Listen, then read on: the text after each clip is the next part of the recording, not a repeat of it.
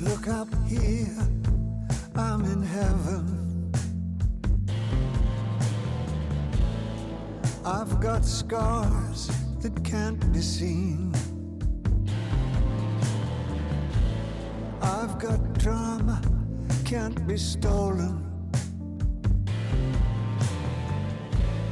Everybody knows me now. Bonjour, aujourd'hui on se demande où est Charlie, on parle infrastructure non genrée, Léa Parker et de la grand-mère de Sylvester Stallone. Vous êtes dans l'épisode 6 et on est...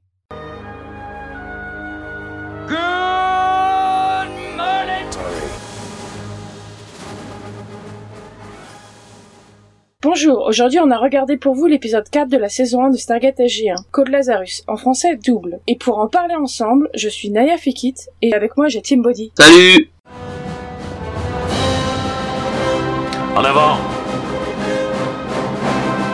Alors vite fait avant de commencer, aujourd'hui on enregistre, on est le 27 juillet, c'est donc le 20e anniversaire de Stargate SG1. C'est aussi le centième anniversaire de Bourville, si vous écoutez ce podcast, il y a des chances que vous en ayez rien à faire. Et c'est aussi le premier podcast qu'on enregistre en ayant déjà publié certains de nos épisodes. Donc euh, à nos écouteurs, euh, merci maman de nous écouter. Coucou Team Body, comment ça va? Eh bah écoute, ça va, ça va. J'en suis à seulement ma troisième bière, donc, donc ça va. Bon bah puisque tu me demandes pas, moi ça va. Là, euh, Non, moi je demande jamais si les gens vont bien, parce que c'est très bizarre, parce que toi en fait tu, pr- tu présentes, donc forcément, tu demandes aux gens comment ça passe, t'essaies- comment ça, ça va, t'essayes d'animer. Moi j'en ai rien à foutre, je suis là pour t'emmerder. Donc voilà, moi ça va bien. Euh, là, euh, le temps est un mélange de pluie et de chaleur, c'est très bizarre. Et j'en suis à la moitié de ma liste des 174 films qu'il faut que je regarde cette année, donc euh, que demande le peuple Bah c'est déjà bien, la, la moitié, on est... J'aurais pu mieux faire. Hein. euh, ces, ces deux trois derniers mois, j'étais un peu occupée par le boulot. euh, J'ai pas trop regardé des trucs, mais euh, mais peut-être qu'on peut commencer. Euh, commençons avant de parler de la technique et du résumé. Peut-être que vite fait, on peut donner notre avis sur l'épisode. Qu'est-ce que tu en as pensé? Euh, bah alors, c'est c'est assez particulier parce qu'en en fait je l'ai regardé tout, tout de suite après qu'on ait enregistré le dernier podcast et euh, là du coup je l'ai re-regardé il y a 5 minutes exactement. En fait je trouve que l'épisode est assez intéressant mais il y a des trucs qui sont qui sont vraiment lourds en réel. C'est hyper pathos euh, sur les moments où il y a de l'émotion entre euh, entre Neil et sa femme, euh, entre Neil et et l'alien aussi quand il se transforme en, enfin à la fin quand il se transforme en, en Jack Junior mais euh, Ouais, enfin c'est un épisode qui a un bon scénario, comme on disait juste avant d'enregistrer, mais qui, euh, pff, franchement, sur la réal, c'est niveau euh, téléfilm euh, d'il y a 10 ans euh, de M6. Quoi. Et toi, qu'est-ce que t'en as pensé? Eh ben, euh, je vais vous refaire toute l'histoire. Sachant ce que t'as dit, c'est que tu l'avais regardé après qu'on ait enregistré le dernier épisode, qu'on a enregistré en mars et on est aujourd'hui en juillet. Euh, Oui, parce qu'on on n'est pas très...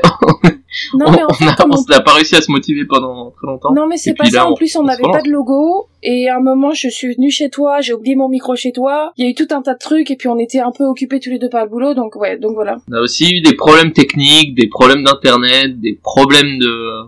Enfin voilà, tout, tout ce qui est cool. Ouais, et puis comme on n'avait pas de logo, de toute façon on pouvait pas lancer le podcast tant qu'on n'avait pas de logo, donc c'est un peu... euh, c'est un peu compliqué, mais donc, euh, après qu'on ait enregistré l'épisode de le, la théorie de Broca qui sort demain normalement, donc pour vous il sera sorti depuis longtemps, j'avais regardé les trois prochains épisodes, et j'avais trouvé que les trois prochains épisodes étaient super bons. Et euh, il y a quelques mois, j'étais censée venir te voir, j'avais re-regardé et je me suis dit ah en fait il est vraiment pas si bon. Et je l'ai regardé hier à nouveau et en fait euh, je pense que il y a des très bonnes idées, mais qu'il y a des moments un peu euh, gnangnan et je pense que le gros problème en fait c'est la réalisation qui qui rend le tout gnangnan là où une bonne réalisation aurait pu euh, rendre la chose beaucoup plus intéressante. surtout beaucoup plus dynamique je pense. Je me suis rendu compte qu'un truc c'est que j'aime beaucoup les thèmes de Stargate et en fait pendant une bonne partie de l'épisode on entend euh, que des thèmes très téléfilm vraiment très émotionnels. C'est et, et ça s'accorde très mal avec la série, avec le- les scènes. C'est d'un gnangnan, c'est horrible. Peut-être qu'on peut couper et commencer l'épisode parce que on reparlera de tout ça plus en détail tout de suite. Alors, vite fait la technique. Donc, euh, titre anglais Cold Lazarus, titre français double. Réalisation de Ken Girotti qui a travaillé sur euh, Orphan Black, Daredevil, Vikings, qui a fait deux épisodes de Atlantis. Scénario de Jeff King, qui est co-exécutif producteur et qui a aussi écrit euh, Bloodlines et Tin Man. L'épisode a été diffusé pour la première fois le 29 août 1997. Les acteurs, à part Don S. Davis, Terrell Rosery, les acteurs euh, autres que SG1 sont donc euh, Sarah est jouée par Arlene Jane Kozak, qui est aussi une écrivaine, et le père de Sarah il est joué par euh, Wally Dalton. Avant qu'on parle vraiment de l'épisode, tu veux nous faire un petit résumé? Au début, on voit SG1 sur une planète en fait euh, très très très moche, qui est, qui est sans doute tournée dans un studio euh, dans un studio américain ou alors en plein air, mais bon, c'est très très moche, c'est très très jaune, c'est très très cristallique, enfin, comment on dit, euh, cristallin, enfin voilà. Et euh, ils trouvent euh, ils trouvent des, cristaux par terre et euh, bon bah ils en ramènent euh, à, la base. Euh, pendant ce temps-là, on voit que O'Neill se fait euh, toucher par un éclair et repoussé très loin et on voit qu'il y a un nouvel O'Neill qui arrive enfin il y a un- une personne qui a le même corps que O'Neill et qui va rentrer à la place de O'Neill au SG1 et il va essayer d'aller voir sa femme enfin la femme de O'Neill pour euh, trouver Charlie. Charlie étant le fils de O'Neill voilà. C'est à peu près le, le pitch de base. Et tu es en train de dire que cet épisode pourrait s'appeler Où est Charlie? Ouais c'est c'est dommage que ça marche pas en anglais parce que euh, parce que voilà en anglais c'est Waldo mais euh, moi je, je pense que ça aurait été très sympa Alors je vais vite lire le synopsis que j'ai lu sur euh, Stargate Wikia. Euh, je précise que Stargate Wikia, je crois que c'est comme Wikipédia, c'est des gens qui le font volontairement. Et je suis pas toujours fan et j'ai pas envie de me moquer des gens qui font des trucs volontairement, mais je, je sais pas quoi choisir comme autre comme source et je voudrais tout le temps avoir la même source. Donc euh, le pitch de Stargate Wikia, c'est lors d'une mission dans un désert jaune, le colonel Jack O'Neill touche par erreur un cristal bleu qui le rend inconscient. Un double de lui-même est créé pour observer les théories et rentrer sur Terre, où il sera libre d'explorer le passé de Jack et va devenir un danger pour la société. Donc, j'ai fait la blague euh, Où est Charlie? Avant de, parler de, de l'épisode euh, en anglais, l'épisode s'appelle Cold Lazarus, en français double. Est-ce que tu sais pourquoi ça s'appelle Cold Lazarus? Euh, ça doit être par rapport au à Lazare ou le mythe de Lazare mais euh, je, je non je En fait, bon, euh, déjà, Lazare, c'est un personnage biblique qui a été ressuscité, donc en anglais qui s'appelle Lazarus. Et Code Lazarus, c'est une série de quatre épisodes qui a été faite par euh, Channel 4 et la BBC, donc c'est une série anglaise, qui a été écrite par euh, Dennis Potter. Et en fait, c'est une série qui se passe dans un futur lointain où il y a une dystopie et une bande de scientifiques essaient d'extraire les souvenirs d'un scientifique du XXe siècle. Donc euh, c'est une référence à, à cette idée de d'extraire les souvenirs de cette euh, tête euh, morte. Bon, pour le coup, il est pas mort. Hmm, ouais. intéressant ça me donne envie de voir en tout cas le, le pitch me donne envie de voir la série Ouais, moi aussi. Mais ce qui me pas m'étonne, mais ce qui m'intrigue, c'est qu'en fait, je trouve que ce titre irait beaucoup mieux au dernier épisode de la saison 2, qui en anglais s'appelle euh, Out of Mind et en français s'appelle euh, Après un long sommeil, où les membres de SG1 se réveillent chacun leur tour et on leur dit qu'ils étaient en stase c'est dans le futur et on essaie, on leur met un truc sur la tête pour essayer d'extraire leur, leur mémoire pour savoir euh, comment est-ce qu'ils ont survécu. Enfin, c'est un truc et spoiler je peux spoiler l'épisode dans deux saisons c'était à tort Voilà, et du coup, ce pitch m'a ra- vraiment rappelé cette deuxième partie, donc je me demande s'il y a un lien. En français, l'épisode s'appelle Double. Que penses-tu de cette traduction des titres? Bah, c'est très direct quoi c'est euh, bon bah O'Neill elle a un double bon on va appeler l'épisode euh, double voilà je pense que voilà, c'est pas il y a, y a pas peu de choses à dire je pense qu'ils sont pas trop ca- tracassés la, la binette euh, pour retrouver ce titre Ouais, je trouve pas ça terrible, personnellement. hein. Après, je comprends que la, la référence euh, soit pas du tout compréhensible en, en français parce que, enfin, c'est genre tu me dis Cold Lazarus, ça me dit absolument rien du tout. Le pitch a l'air intéressant, mais j'ai jamais entendu parler de cette série au grand jamais. Désolé, c'est peut-être un manque de culture, hein, mais euh, je, franchement, je connais pas. Autre que c'est pas forcément compréhensible, comme on parlait euh, le dernier épisode, il me semble, de l'épisode de Camelot qui s'appelle Unagi et tout. C'est pas tellement le fait que ce soit pas compréhensible, il y a aussi le fait que c'est difficile à traduire euh, Cold Lazarus parce que ça fait le Lazare froid. Voilà, je peux comprendre. Mais après double, je trouve ça très moche. Mais euh, c'est pareil, c'est un titre qui a été euh, difficilement traduit par euh, les autres langues parce qu'en allemand ça s'appelle La Résurrection, en italien ça s'appelle euh, Le Clonage, en espagnol ça s'appelle Illusion, en tchèque ça s'appelle Résurrection, en hongrois ça s'appelle Le Miroir de Cristal et en polonais ça s'appelait à la fois Cold Lazarus ou alors juste Cristal, enfin Cristaux. Mais j'ai l'impression que la série Cold Lazarus, là, je suis sur la page Wikipédia du coup parce que je check parce que j'ai que ça à faire. Ça a pas été du tout traduit en français ou euh, et ce que je, trouve sur Wikipédia il y a qu'une page qui est en anglais, donc euh, je pense que c'est pas très connu en dehors de, de- pays anglo-saxons. Après moi ça me gêne pas les, les références obscures euh, qui sont pas expliquées. Ah non non carrément pas. C'est intéressant. Ouais. C'est c'est c'est c'est exactement ce que tu disais avec euh, Unagi en fait. C'est euh... toi tu peux raconter ce que c'est Unagi du coup. Alors on en a parlé dans le dernier épisode mais comme je l'ai pas encore monté je sais pas si ça va rester.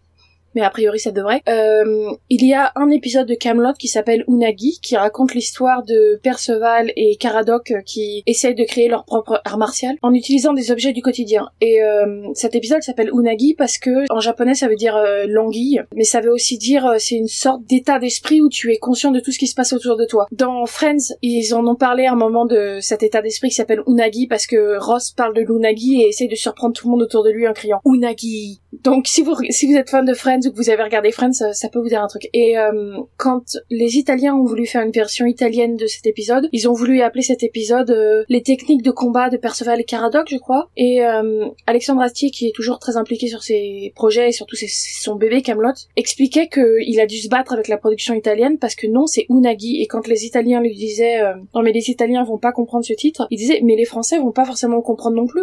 Et du coup, pour lui, c'était, on s'en moque, c'est pas fait pour être compris, c'est le titre, c'est comme ça que ça s'appelle. C'est fait pour être une référence. Voilà, c'est une référence obscure, mais on s'en moque que vous compreniez ou pas. Après, ça dépend si t'as un titre. Par exemple, tu vois, quand on traduit des noms qui sont des jeux de mots, si c'est des jeux de mots qui sont censés être compris, je comprends qu'on traduit à quelque chose qui est compréhensible. Par exemple, des références à Oprah en 97, en France, ça n'était pas connu Oprah, tu vois. Et c'est censé être compris par le public, donc je comprends qu'ils les traduisent. Par contre, quand c'est des références obscures que t'es pas censé comprendre, je comprends qu'on traduise euh, directement. Sur ce, je pense qu'on a fait un gros détour sans avoir commencé à parler de l'épisode. Bah si, on a un peu parlé de l'épisode quand même. Justement, tu parlais des décors. Donc tu as dit que t'aimes pas les décors. Donc euh, il y a trois décors dans l'épisode. Il y a les- le décor sur la planète, le décor de base et euh, les décors de en dehors de la base qui sont des décors euh, d'hôpital, de parc. Bah, que, que l'Amérique, voilà, enfin, un- une ville d'Amérique. Est-ce que t'as des trucs à dire sur les autres décors que la planète? Oh, alors les décors de la base, bon bah ça on a l'habitude. Les euh, les décors de, la ville américaine et de, la maison de, O'Neill, bah en fait c'est des décors de téléfilms, euh, je sais pas quoi te dire d'autre.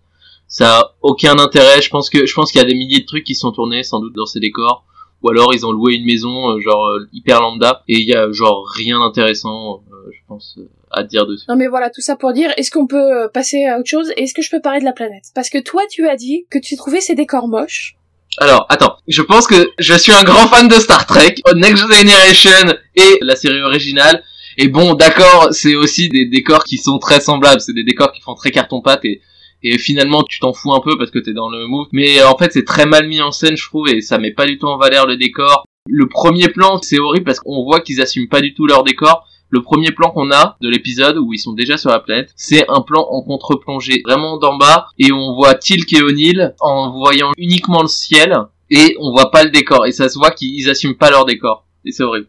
Est-ce que je peux te couper là? Avant de passer sur la réal, vite fait, je tiens à dire que moi j'adore le décor de la planète. Alors certes, la CGI, quand il y a le plan large où tu vois la planète, tu vois clairement que c'est du CGI, mais quand tu as les plans plus resserrés, Euh, je suis pas sûr que ce soit des CGI, je pense que c'est peut-être du map painting, tu sais, euh, enfin, en clair, euh, le fond est un décor peint, et... mais je tiens à dire que quand c'est plus resserré, c'est c'est du vrai euh, sable jaune, c'est des vrais cristaux, mais moi j'ai envie de dire que j'ai adoré ce décor en fait, parce que pour moi c'est un vrai décor de SF, c'est l'un des rares décors dans Stargate où tu te dis ah on n'est pas sur Terre, on n'est pas euh, à Vancouver ou à Toronto, donc ce décor c'est euh, du sable euh, très jaune avec des cristaux bleus, moi j'ai trouvé ça génial, Je- ça te Alors, je suis, je suis un peu d'accord avec toi, mais... ça te projette dans une autre planète. Alors c'est pas forcément bien rendu, mais j'ai kiffé ce décor. Et en fait, j'aime beaucoup cet épisode grandement à cause de ces quelques minutes sur la planète, parce que j'adore ce décor jaune et bleu. En plus, ce ciel bleu, ces cristaux bleus et ce sable jaune fluo. Enfin, c'est du soufre, quoi. J'ai trouvé ça génial parce que je suis, enfin, moi, je suis une fan de SF et je trouve ça génial d'avoir un décor de SF. T'es vraiment sur une autre planète. On n'est plus dans le Kansas, quoi. Euh, en fait, je suis d'accord, c'est pour ça que je parlais de Star Trek justement. C'est que oui, c'est des décors qui sont euh, faits pour ça et que oui, ça change de ce qu'on a euh, la majorité du temps dans Stargate. Sauf que en fait là, euh, franchement, je trouve ça, je trouve ça très hideux et très euh, caricatural en fait. C'est pas, euh, c'est pas, ouais, vraiment. Ils ont mis de la litière achat jaune euh, par terre. Et après, ils ont mis des cristaux de hippie euh, sur le sol, quoi. Mais et je trouve que ça va pas beaucoup plus loin que ça. Et euh, la, la mise en scène dans, dans ces décors en tout cas est absolument horrible. Bah tiens, justement, parlons de la mise en scène, parce que pour moi, je pense que toutes les critiques que tu fais ne sont pas liées au décor ou au scénario. La plupart des critiques sont directement par la mise en scène. Donc, que dire de la mise en scène? C'est hyper pathos. C'est nul. C'est du téléfilm en fait. Enfin, je sais que tout ce qui est niveau musique, euh, enfin, genre quand le double de O'Neill euh, parle à sa femme et euh, il parle de Charlie du coup qui est mort, de Jack Jr. Et il y a une petite musique, mais c'est vraiment horrible. Il y a un moment, il y a des fondus au blanc pour les flashbacks. C'est vraiment horrible. Même des ralentis, genre totalement c'est horrible quoi j'arrive pas à décrire euh, la, manière dont, je l'ai vécu mais je me disais oh ils ont ils ont pas pu sortir ça quoi ah mais je suis d'accord avec toi 100% les flashbacks en plus alors Déjà, il y a des effets de distorsion et des filtres bleus quand le cristal regarde O'Neill. C'est immonde. Ouais. Il y a des effets de distorsion, non seulement quand le cristal regarde O'Neill, mais en plus dans les flashbacks. Il y a une musique qui déjà n'a rien à faire dans Stargate, mais en plus elle est hyper forte à des moments pour te montrer qu'il faut que tu pleures. Et en fait, moi, j'aime pas les musiques euh, de tes films. Ça me, en fait, j'ai honte de regarder. Ça me coupe du truc, alors que je pense que ça aurait pu être super intéressant. Mais cette musique est tellement forte et tellement genre, oh vas-y pleure, que ça me, enfin, c'est très cringe quoi. Et dans les flashbacks, les flashbacks sont horribles parce que genre en fait c'est tellement une pub. Tu vois dans 99 francs, à un moment il rêve et il se retrouve dans une pub avec des gens qui sourient. C'est des Suédois, tu sais, et en fait ils, ils sont même pas là. Oui. Et ben c'est ça en fait, ils sont tous en train de sourire. À un moment il y a un plan, c'est juste un plan de face où tu vois euh, Charlie debout. Euh, en plus c'est moche parce qu'il est de pied. Enfin bon, il est face à la caméra, il sourit et puis il lève le pouce pour faire un thumbs up, tu vois, un pouce euh, ok cool en souriant. Et en fait, c'est censé être un souvenir de Jack, mais à aucun moment tu fais ça, quoi. À aucun moment tu tournes vers ton père en souriant bêtement, en faisant un thumbs up de cette manière. Et la manière, le moment où euh, tu vois la mort de Charlie, où O'Neill rentre chez lui et t'as ces distorsions, enfin c'est horrible. non, j'ai détesté la réalisation, on est d'accord. mais euh, ouais. ouais, voilà, voilà, voilà. Hein, on peut rien dire d'autre. C'est dommage parce que je trouve que finalement, euh, cet épisode, s'il avait été réalisé de manière subtile, pourrait être vraiment bien parce que je trouve que l'écriture et le sujet abordé est très très cool. Ah, très, clairement, euh, la perte du fils, euh, vivre avec le, le deuil, euh, je, je, suis absolument d'accord, hein, c'est, c'est très intéressant. Et mêler ça, mêler ça avec un double qui ne sait pas, qui ne comprend pas ce qu'est une vie avec une enveloppe charnelle, parce que oh, l'alien est, est, pas hum, est pas c'est pas vraiment un alien, c'est une forme d'énergie en fait. Enfin, enfin c'est un alien. Oui. Et du coup, il sait, il, il sait pas ce que. Oui, mais ce que je veux dire, c'est que c'est pas les Goa'uld c'est des aliens mais ils savent ce que c'est la vie la mort en fait là lui l'alien c'est de l'énergie qui vit dans un cristal et en fait bah, il l'explique à un moment il ne comprend pas ce que c'est la enfin il dit que lui, pour, pour les cristaux, la mort charnelle n'a pas vraiment le même sens. Oui. Voilà. Vite fait avant de retourner là-dessus, justement, pour revenir sur, euh, j'ai kiffé ces décors euh, de planètes extérieures parce que c'est différent. De la même manière, cette idée d'aliens qui sont des cristaux, donc c'est une euh, forme de vie qui est complètement différente, qui est pas humanoïde, qui est pas non plus insectoïde ou ce que tu veux. C'est vraiment une forme différente. C'est un truc que tu vois pas souvent dans la science-fiction. Et donc, je trouve que cet épisode, en tout cas dans l'écriture, est un super épisode de science-fiction parce que ça te montre une autre forme de science-fiction. Et ça fait ce que la science-fiction fait de mieux, qui est d'utiliser l'étrange, l'alien, la science, euh, les voyages spatiaux, pour parler d'autre chose, de, quelque chose de très réel. Et je trouve que la manière dont, voilà, t'as des, t'as cet alien qui arrive pour essayer de, de trouver Charlie. Alors, euh, vite fait, pour ceux qui l'ont vu il y a très longtemps, qui l'ont pas vu, O'Neill touche un cristal qui, euh, parce que c'est un cristal qui est plein d'énergie. Le propulse en arrière et euh, fait qu'il est évanoui et manque de le tuer. Ce cristal essaye de... On nous explique plus tard qu'en fait ce cristal a peur que les humains le tuent parce que pour les mêmes raisons ils ont été exterminés par les Goa'uld et du coup il s'approche de O'Neill et il sent une douleur, quelque chose, sa plus grande blessure, c'est de pas avoir Charlie. Et comme lui, il comprend pas la mort, il comprend pas ça, il se transforme en O'Neill pour essayer d'aller récupérer Charlie pour euh, soigner euh, O'Neill. Donc, sa plus grande blessure à O'Neill, c'est Charlie. Et euh, en faisant ça, il va voir l'ex-femme de O'Neill. Et donc, on traite du thème du deuil, de la perte de l'enfant, de comment ça affecte le couple. Comment on gère ses émotions. Voilà, exactement. Et, et ça, je trouve ça génial. Et en plus, je trouve que ça donne du volume au personnage de O'Neill. C'est Claire, je, suis assez d'accord avec toi. Ça donne assez de profondeur au personnage, surtout que bon, on sait ça depuis le film. En fait, dans le film, on, sait qu'il a perdu son fils. C'est dit et c'est vraiment euh, la base du perso. Qui euh, dans le film fait en fait un personnage bourru, qui euh, voilà est un, peu un, connard fini parce que je pense qu'il voulait jouer tough guy et qui dans la série on, fait pas forcément un personnage comme ça, mais un personnage qui qui essaye de cacher ce deuil par enfin en tout cas ce manque par euh, de l'humour euh, lourd et et une jovialité euh, de façade. Justement, j'ai un extrait. Voilà, ce que je trouve génial, c'est que ça te montre que le personnage, en fait, il a une douleur sans arrêt présente en lui, quoi. Et c'est ça qui fait. Enfin, on te le dit pas, on te le dit pas directement, et je trouve ça intéressant aussi qu'on te le dise pas directement. Mais le fait que c'est cette douleur qui le fait blaguer, c'est sûrement ça, tu vois. je vais passer un extrait. J'aimerais assez que tu me dises. Je suis désolée ou. Je veux qu'on revive ensemble, ou alors juste. Sur quoi tu penses, mais dis quelque chose, n'importe quoi, parle-moi. Lors de notre première rencontre, c'est ici qu'on s'est vus. Tu es en colère En colère Contre toi? Non, je ne suis pas en colère. Ah bon? Tu l'étais Quand? Quand Charlie est mort. C'est pour ça que je suis parti. Tu es vraiment un beau dégueulasse. Tu es parti parce que tu croyais que je t'en voulais? Non, mais je rêve. Tu essaies de dire que c'est ma faute? Pourquoi tu ne m'as rien demandé? Il suffisait d'en parler? J'aurais dû, c'est vrai. Mais je ne l'ai pas fait. Alors tu t'es en colère? Non. Ah, si. Qu'est-ce que tu espérais? Ça s'est passé dans notre maison, avec ton arme. Je sais que tu te sens responsable. Mais si tu t'étais confié à moi au moins une fois, si tu avais ôté cette maudite carapace, nous aurions pu nous aider. J'avais besoin de toi. Je sais. Tu oses me dire ça aussi froidement? Après tout ce temps passé? Je suis navré que ça a été aussi long. J'aurais sûrement dû le dire plus tôt. C'est ça que tu étais venu me dire? Je n'arriverai jamais à te faire comprendre ce que je suis venu faire ici. Tu ne pourrais pas comprendre. Essaie au moins.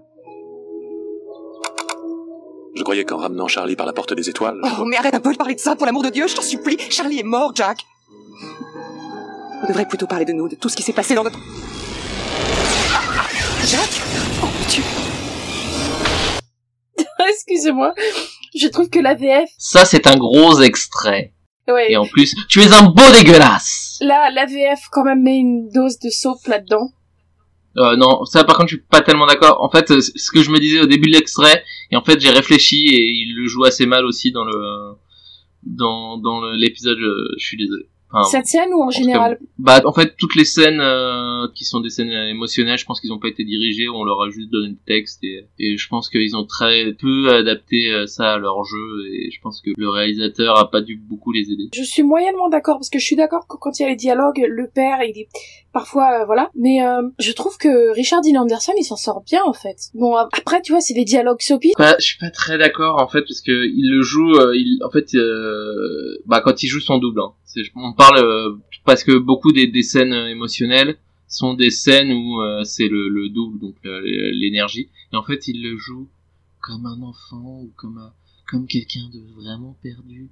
On dirait qu'il a pris un gros spliff et qu'il est vraiment waouh et et machin et bidule. Et hum, Enfin, ça c'est en VO. Après, je- en VF, bah, c'est surjoué, j'ai l'impression, mais en VO c'est pas mieux non plus.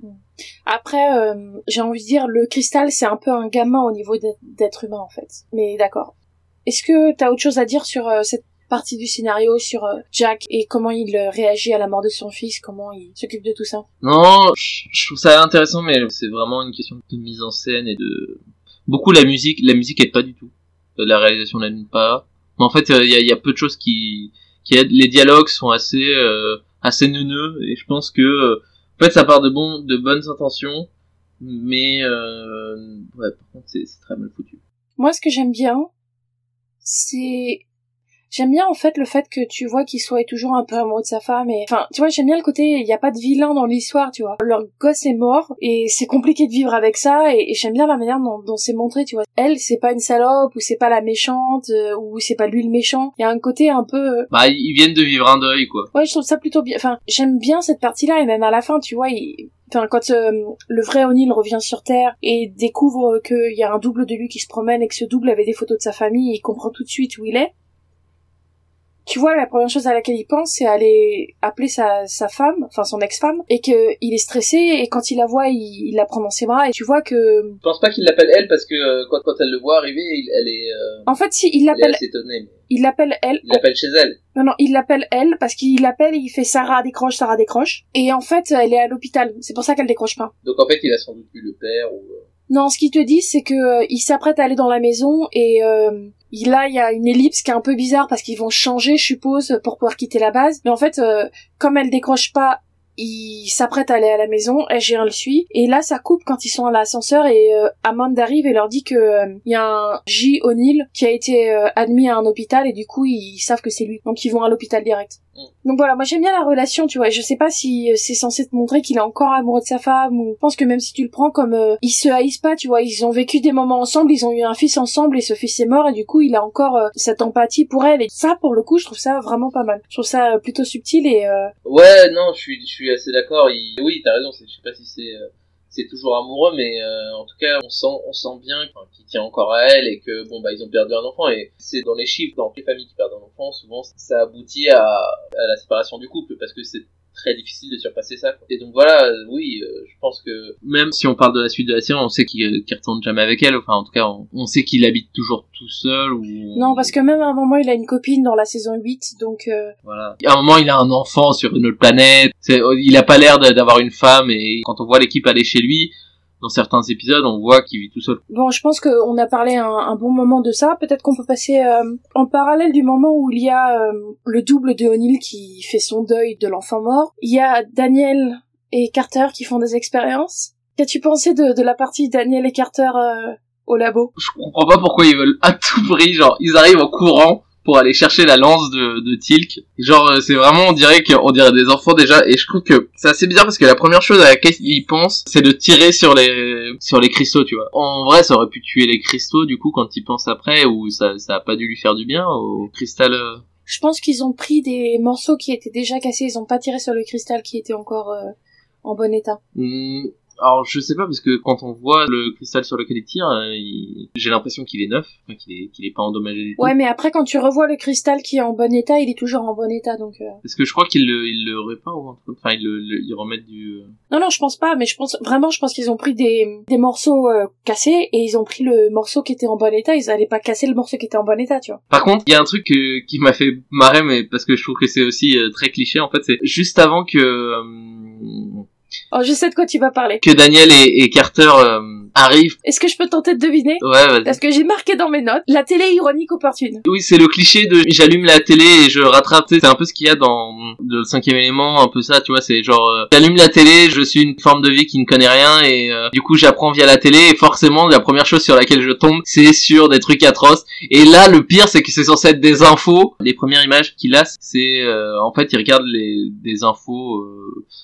Régionales ou euh, mondiales, je sais pas, et en fait il y a une émeute quelque part, et vraiment il y a des bruits, mais Il y parce a que la guerre, ensuite ils zappent, c'est... Euh... en fait, c'est des bruits de cinéma. On entend tous les bruits et on n'entend pas la voix de- du commentaire par-dessus. On, on voit que ça a été mixé pour vraiment ressentir les bruits plus que la voix. Pour justement te faire penser à, ah là là, euh, c'est c'est vraiment atroce. En fait, on a un pays de merde, on a, enfin, on a un monde de merde. Et, et pourquoi on fait ça? Et je trouve ça assez ironique de la part de Stargate parce que ça reste quand même un truc très euh, cliché. Les Américains vont sauver l'univers. Alors j'ai deux choses à dire. Je m'étais fait la même réflexion que toi. C'est le gros cliché de la personne qui connaît pas notre monde ou notre époque, parce que ça marche aussi avec les voyageurs du temps. D'ailleurs, il y a... Comment s'appelle le film avec Louis de Funès euh, où il y a l'ancêtre de sa femme euh, qui se réveille, Hibernatus, qui fait ça à la fin? Par contre, dans le cinquième élément, Lilou, elle regarde pas la télé, elle fait un par un les mots de, de l'encyclopédie et à la fin elle arrive à, à guerre, enfin à war en anglais. Oui, Ce qui veut dire d'ailleurs que de toute l'encyclopédie, a aucun moment ils ont parlé, je sais pas, de Hitler, Holocauste, euh, euh, génocide. Mais mais oui, effectivement, c'est cliché. oui, mais c'est plus simple. Par contre, pour revenir sur le test, moi, j'ai bien aimé. Alors, je vais passer ce petit extrait.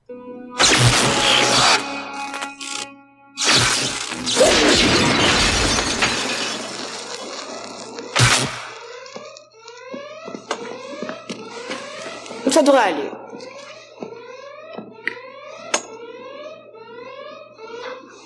Qu'est-ce qui se passe en bas Vous aviez bien demandé la permission pour que j'utilise mon arme ici. Ah oui? Absolument. Absolument. Oui, c'est moi ce que je, ce qui me fait marrer c'est que tu vois euh, c'est Tilk qui fait la réflexion. C'est pas euh, Carter qui fait on aurait peut-être dû demander la, la permission. Alors que Tilk Tilk a pas sens est pas censé connaître les habitudes humaines. Alors, vite fait, ce qui se passe dans cette scène. Carter et Daniel euh, étudient l'un des morceaux de cristal qu'ils ont trouvé et se demandent ce qu'il a fait euh, casser. Et euh, par une série d'ellipses, en fait, euh, Carter se rend compte que c'est sûrement une arme Goa'uld et euh, ils vont chercher Tilk pour euh, tester l'arme Goa'uld sur l'un des morceaux de cristal. Et ils se retrouvent dans la... Alors ça, c'est le truc que j'ai pas compris. Ils se retrouvent dans la salle de la porte pour... Ils ont pas des, des labos ou des trucs où ils peuvent faire ça ailleurs que dans la salle de la porte? Oui, un peu octé, un, un truc genre les- dans les experts où ils ont une- un objet, dans- enfin une machine dans laquelle ils peuvent tirer. Ouais, non, mais en plus, je crois que plus tard dans la série, tu vois qu'ils ils font des tests comme ça. Enfin bon, du coup, ils se retrouvent à tester ça sur le miroir, et euh, là, il y a le son de l'alarme qui se met à, en marche, forcément, parce qu'il y a une alarme Goa'uld qui se déclenche. Et euh, Tilk demande s'ils avaient la, permission. Et là, je trouve que pour le coup, c'est le morceau de réalisation qui est bien fait. Il y a, euh, en anglais, ils appellent ça euh, le, le blocking, c'est-à-dire la manière dont les acteurs euh, et la caméra agissent ensemble. On voit euh, le cristal exploser, Sam s'approche du cristal, Daniel s'approche à côté d'elle et dans le fond on voit euh, Tilk qui demande euh, s'ils avaient la permission pour tirer dans la salle et Daniel fait là oui oui tout à fait Carter fait oui absolument enfin ou l'inverse. Et la manière dont c'est c'est mis en scène où ils sont tous les deux face à la caméra avec euh, Tilk dans le fond et encore plus dans, dans le fond euh, tu vois la, la fenêtre dans laquelle il y a euh, Walter et tous les techniciens de la porte qui sont là et qui sont en train de se, se stresser pour savoir ce qui se passe. Je trouve que c'est ce moment c'est peut-être le plan qui est bien réalisé parce que c'est le plan qui rend la scène encore plus drôle en fait Ouais, je suis assez d'accord. Après, euh, voilà, c'est, je pense que c'est juste pour la blague et Oui, non, mais ça c'est sûr. hein. Euh, par contre, j'aime bien cette scène parce que j'aime bien le l'alchimie entre les trois caractères, la manière dont ils interagissent. Je suis tout le temps contente de les voir interagir en tant que potes. Mais en fait, c'est ce que je disais euh, moi dans les épisodes précédents, c'est que je pense que Stargate, une des choses pour laquelle je suis le plus attaché à la série, c'est pour l'interaction de ces personnages et que en fait, je pense que indépendamment, je pense qu'il y a aucun des personnages de Stargate qui est culte. Mais je trouve qu'en en groupe, ils sont plus forts, enfin, en- ils gagnent en puissance en fait. Parce que l'équipe est culte, mais je, trouve pas O'Neill culte, je trouve pas Carter culte. Enfin, Alors, je suis pas d'accord avec toi. Je trouve que euh, déjà Tilk, euh, Tilk dans sa puissance, il est quand même euh, assez euh, reconnaissable. Je trouve que Carter, tu peux dire ce que tu veux, mais elle a, elle a obtenu une sorte de statut culte. Par contre, je dirais qu'effectivement, une série avec que l'un d'entre eux, ça serait pas aussi bien. Pas autant, c'est pas tellement qu'ils sont pas cultes, mais c'est juste que la série est intéressante parce qu'elle est quatre. Quand ils sont tout seuls, c'est beaucoup moins intéressant. Quoique, il y a un épisode avec Carter tout seul que, j'adore, mais euh, c'est vrai que c'est l'interaction des quatre. Mais effectivement, euh, on l'a dit dans tous les épisodes avant parce que c'est moi qui fais le montage, donc je peux te et je les ai réécoutés euh, dix fois pour faire le montage. Je peux te dire que je crois que dans tous les épisodes on l'a dit. Ce qu'on kiffe dans cette série, c'est l'interaction entre les personnages. bah parce que c'est vrai, voilà, quand quand les choses sont vraies, il faut les dire. Je vais te passer ce petit extrait, enfin petit. Je ne voudrais pas vous chasser, mais ce vestiaire est réservé aux femmes à partir de... À partir de tout de suite. Je déteste ces planètes pleines de sable. Vous vous pressez pas à cause de moi, surtout Tiens, vous avez une famille? Ouais. J'ai le bonheur d'avoir des neveux, vous savez. Mon frère est parti à San Diego, ce qui fait qu'on ne se voit plus tellement. Il a deux enfants maintenant, une fille et un garçon. Et il me manque vraiment beaucoup. Je ne les vois pas assez souvent. Je vois que pour vous, c'est pareil. Au revoir, Sam. Au revoir. Jack semble pressé de partir. Oui. Oui, il contemplait des photos de sa famille. Il est sûrement pressé de se retrouver auprès d'elle. Je ne savais même pas qu'il était marié. Oh, Pas du tout. Enfin, ils l'étaient, mais ils se sont séparés après que leur fils se soit tué.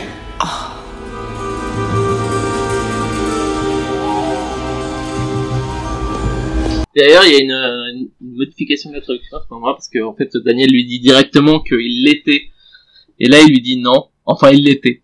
Petite digression. Cette scène des vestiaires, bon, je trouve que, ça m'énerve de dire ça parce que j'adore le personnage, mais je trouve qu'il est pas super, que je, je sais pas, je trouve ça bizarre cette interaction en fait.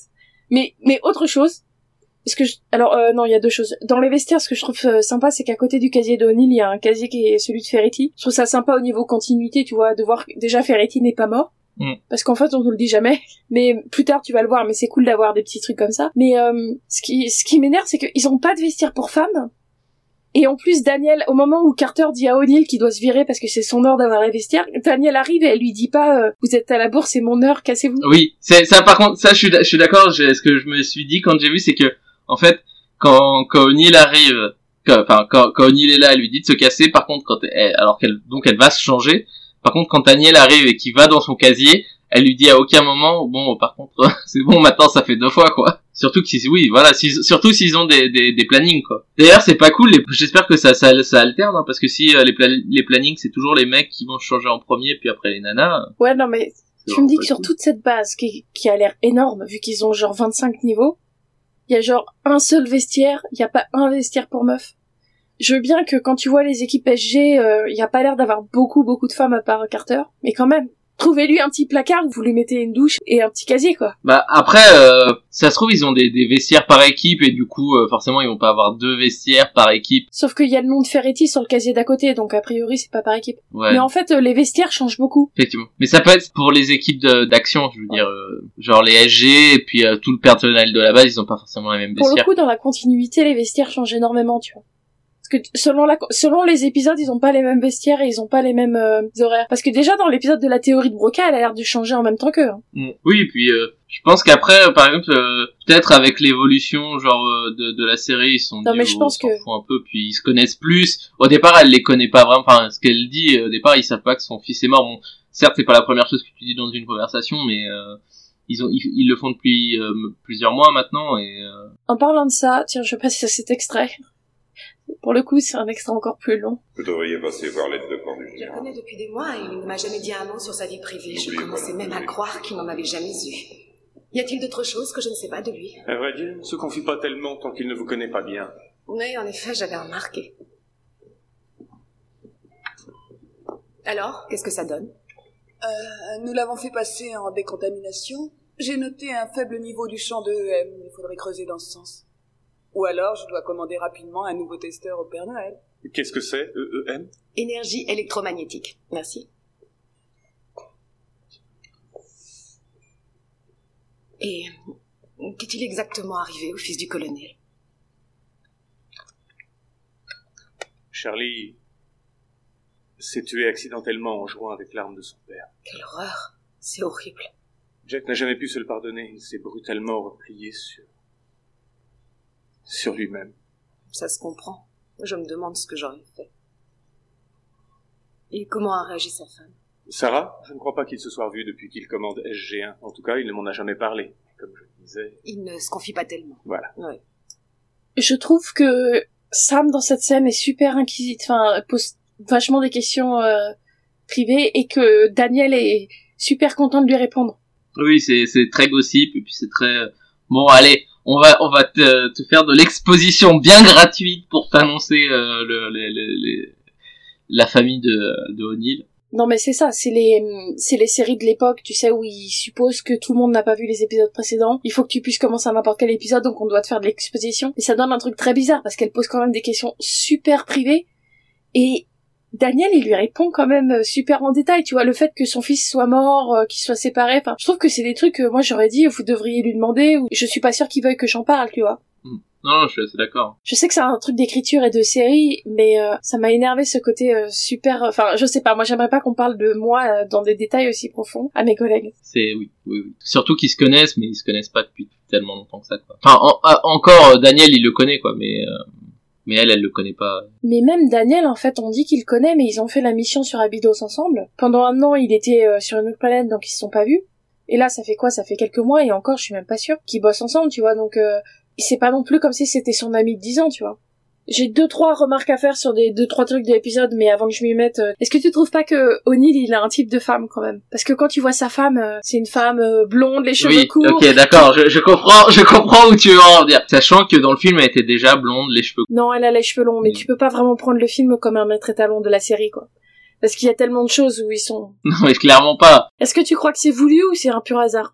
C'est c'est possible mais en fait franchement si c'est voulu je trouve ça un peu bizarre quoi les, les mecs sont quand même allés vachement loin dans leur délire de et on va mettre Samantha euh, comme objectif amoureux de de O'Neill pour montrer que bon bah il, va, il risque de tomber amoureux d'elle et bah euh, on va on va mettre sa- son ex-femme tant que euh, parfaite représentation de ce qu'est aussi Carter Sachant que dans les saisons suivantes, pas dans cette saison, mais dans les saisons suivantes, tu vois souvent Sam euh, réparer sa moto et travailler sur sa moto et tout. Mais toutes les autres conquêtes amoureuses de O'Neill dans la série sont euh, des femmes euh, au physique complètement différent. Ça reste des femmes blanches et minces, mais coupe des cheveux différentes et genre différents quoi. Moi, il y a un truc qui me fait rire, c'est euh, et c'était déjà le cas dans les épisodes précédents. à chaque fois que Tilk pose une question sur un truc de la culture ou de notre, enfin de notre culture euh, ou de la culture américaine, euh, les gens sourient genre haha c'est drôle et ils répondent pas. Ça doit être chiant d'être Tilk. Genre à chaque fois que tu poses une question sur un truc que tu connais pas, les gens ils sourient genre oh c'est trop mignon et ils te répondent jamais. Comment tu veux que le mec il apprenne quoi que ce soit? Puis euh, c'est souvent des petites blagues aussi, genre là euh, quand euh, quand Daniel et Carter arrivent pour euh, pour le chercher, à un moment il leur dit euh, votre culture est bizarre et il lui répond ah la vôtre aussi, genre en mode un peu humour direct. Et donc voilà, moi ça m'a surpris parce que euh, à un moment elle lui dit euh, j'aimerais bien mettre ça euh, dans le truc de Stanford. Et il répond c'est quoi Stanford? Et Sam fait juste un sourire genre oh c'est trop mignon elle lui répond pas. Et c'était déjà le cas dans la théorie de Broca euh, à un moment il pose une question genre c'est quoi un lépreux? Et, et Daniel euh, sourit et répond pas. Mais répondez répondez-lui quoi. Enfin je sais pas si tu vas à l'étranger et que tu poses des questions sur ça veut dire quoi ce mot ou sais quoi ce truc. Imagine c'est frustrant à chaque fois que tu poses une question sur un truc que tu connais pas les gens sourient bêtement et te répondent jamais Je suis en train de regarder les images de la, scène d'intro et je me demande euh, est-ce que tu es daltonienne? Parce que c'est vraiment moche. Non, mais moi j'aime bien ce côté bleu et jaune, c'est moche. Enfin, c'est moche. C'est pas moche, moche, mais c'est pas effectivement esthétique, mais ça fait genre, c'est une couleur que t'as pas l'habitude de voir. Bleu, un bleu genre euh, ciel, et à côté un jaune euh, pétant, tu vois. C'est, pour moi, ouais, justement, ah ouais, je suis allé, je suis, je suis complètement sur une autre planète. Je trouve que c'est c'est très bizarre qu'ils s'arrêtent en fait sur les, les cristaux, tu vois. Ils arrivent sur une planète et bon, certes, il y a des cristaux qui sont pas loin de la porte, mais euh, est-ce que tu tu tu euh, tu insistes à ce point-là? Puisqu'ils ont pas l'air de, de savoir que c'est de la vie. Enfin, c'est pour eux, c'est juste des cristaux. Ouais, mais tu vois, comme ils te disent, c'est tout re- regroupé au même endroit. Il y a des signes que ça a été euh, détruit, donc ils se posent la question de pourquoi. Mais après, je me suis posé la question de genre, ils arrivent, ils voient des cristaux, ils récupèrent leurs cristaux et après ils se barrent. Ils vont pas plus loin. Après, je me dis que bon, ils vont peut-être pas passer euh, trois mois à essayer d'explorer un désert, quoi. parce que autour d'eux, ça a l'air d'être un désert. Mais en fait, c'est c'est toujours, mais c'est toujours la limite de de, de Stargate en fait. C'est euh, bon bah souvent on te montre euh, euh, s'il y a rien, enfin si si euh, si rien ne se passe à, à 20 mètres de la porte, euh, je pense que les équipes sont euh, sont bloquées quoi. Genre ils vont pas passer 5 ans sur une planète, on va pas te montrer. Enfin l'équipe euh, pendant 5 ans euh, alors explorer la planète en fond en comble. Bon d'accord à un moment il y a les avions, ils, ils balancent des drones pour aller un peu plus loin, mais souvent c'est c'est très limité quoi. C'est ce que j'allais dire en fait. euh, plus tard dans la série, ils ont les les UAV, enfin les UAV, et du coup euh, ils vont un peu plus loin si nécessaire. Et effectivement, mais je comprends qu'ils vont pas envoyer des gens dans un désert pour aller euh, pour pour aller euh, cinq mois explorer voir s'il y a un truc au bout du désert. Mais en fait, moi je trouve que limite ça, ça pourrait être intéressant, tu vois, de faire euh, de, de, de de faire un spin-off sur euh, sur des gens qui, euh, tu vois, parce que eux c'est les scouts, c'est les, enfin c'est les éclaireurs en fait, ils vont sur les planètes et puis ils y Ouais. retournent jamais, enfin ou très peu quoi. Mais mais tu ferais quoi? Tu ferais une saison une planète? Bah, ou tu une faire série une une saison planète? une planète, enfin genre montrer que qu'en vrai ça se ça se délimite le, le, la mission du SGC se délimite pas à juste euh, explorer cinq minutes une planète, euh, mettre un petit drapeau américain et puis euh, et puis s'en aller. Non mais je suis d'accord, moi c'est le truc, euh, ça m'a toujours, euh, enfin, ça m'a toujours énervé, je sais pas, mais j'étais toujours, ça m'a toujours fait un peu bizarre qu'ils restent, euh, ils vont à 20 mètres de la porte et s'il y a rien ils se cassent comme si tu sais, vous êtes à l'autre bout de la galaxie, ça se trouve il y a, y a une autre espèce à- sur la planète quoi. Mais euh, d'ailleurs, ce qui me fait toujours bizarre, c'est qu'ils partent de trois jours et j'ai un, parfois moins, parfois genre t'as l'impression qu'ils y vont que quelques heures et euh, dans la série, il y a quand même quelques morts euh, dans la sur la base et dans les équipes SG je me dis, moi à chaque fois la question que je me pose c'est comment tu expliques la mort, la mort des gens si les gens ils partent le matin, ils sont censés revenir le soir? Tu vois, genre si tu pars sur une mission de 3 à 6 mois, tu peux dire qu'ils sont morts, ils étaient euh, en infiltration dans un pays euh, dans un pays en guerre ou je sais pas là en ce moment par exemple tu pourrais dire euh, ils étaient en mission en Irak ou en Afghanistan ils sont morts les gens enfin c'est crédible tu vois mais si t'as quelqu'un qui tous les matins va au boulot et tous les soirs revient, c'est difficile à expliquer qu'il soit mort. À moins que tu dises que ce soit un accident, mais des accidents dans la base, ça veut dire qu'il y en a beaucoup. Il y a un moment, les familles de les familles de militaires vont quand même euh, poser des questions au niveau de sécu- au niveau sécurité, tu vois. Surtout qu'ils vont dans une base qui est quand même sous terre, donc qui est fermée.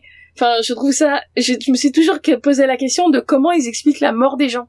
Ah mais ça à la, limite c'est c'est c'est enfin franchement c'est pas très c'est pas très grave parce qu'ils sont des militaires ils sont des militaires on peut leur dire que bon bah c'est secret défense et les gens vont pas aller fouiller plus que ça enfin en tout cas les familles des militaires vont pas aller fouiller plus que ça parce que généralement euh, si on te dit que c'est secret défense tu sais que c'est pour euh, la la mère patrie et donc tu euh, tu tu ah si tu peux chercher enfin je veux dire tu ça peut tu peux être choqué par la mort de ton proche et du coup euh, vouloir la vérité mais euh, mais tu il y a, y a cet ar- argument de ils sont militaires. Mais en fait moi ça me ce que tu me dis me fait penser à pardon à une série bien française euh, des, des années 2000 c'est Léa Parker et, J'en étais sûre que t'allais dire ça. et en fait elle est censée être bibliothécaire ou non je- je- euh, archiviste. Elle est censée être archiviste. Et je te jure je, je sais pas comment ils peuvent caser. Genre ah bah en fait euh, fait non elle est elle est pas archiviste elle est euh, elle est espionne ou je sais plus quoi et, et comment si elle meurt bah elle a eu un accident d'archiviste c'est c'est quoi ça? Quand t'as dit, euh, ça me rappelle une série française, j'en étais sûre que t'allais dire Léa Parker. Et euh, pour revenir sur Léa Parker, il y a quelqu'un sur Twitter qui m'a fait remarquer que Denis Berry, qui a réalisé, je crois que c'est Émancipation et d'autres épisodes, et ben Denis Berry a réalisé des épisodes de Léa Parker après avoir réalisé des épisodes d'Age. il était dans tous les les dans tous les coups En fait, je crois que euh, il est américain d'origine française et euh, il a fait une partie, il a commencé sa carrière aux US et après il est parti en France. Je crois qu'il a de la famille en France. J'ai commencé à faire le montage de l'épisode, euh, le premier commandement, donc euh, le dernier épi- l'épisode juste avant. Et tu faisais la blague oh Berry comme Ali Berry et ce à quoi je répondais je dirais plus comme euh, Michel Berry et donc ça se trouve ils sont de la même famille. c'est le le, le Berry euh, Extended Universe ça se trouve en fait euh, c'est une grande famille euh, internationale ils contrôlent le cinéma partout En même temps, depuis que j'ai découvert que Sylvester Stallone euh, a une grand-mère bretonne, je veux dire, plus rien ne m'étonne. Je suis dans un univers différent, tu vois.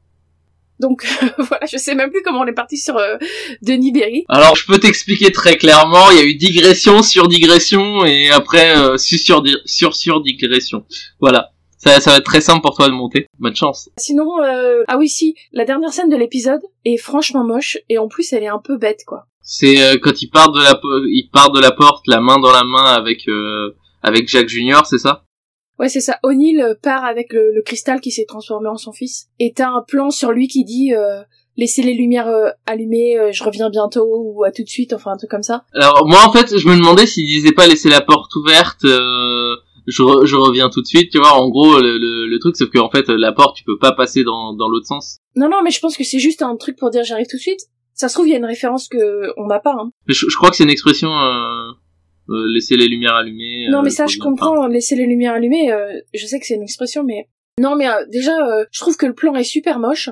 Et en plus, je trouve ça, enfin, à part le fait que le mec, que le cristal se soit transformé en son fils, je, ça fait bizarre qu'ils envoient O'Neill tout seul, sans armes, sans rien, euh, sur une planète, tu vois. Sans- J'ai même pas l'impression qu'il ait son, son truc à, à code. euh. Après, le truc à code, ils le mettent sous leur manche, donc euh, ça se trouve, tu le vois pas, quoi. Ah oui. Ouais, mais je sais pas. En fait, il est pas en tenue euh, vraiment. euh, C'est pas les tenues qu'ils ont quand ils vont explorer les planètes. C'est des.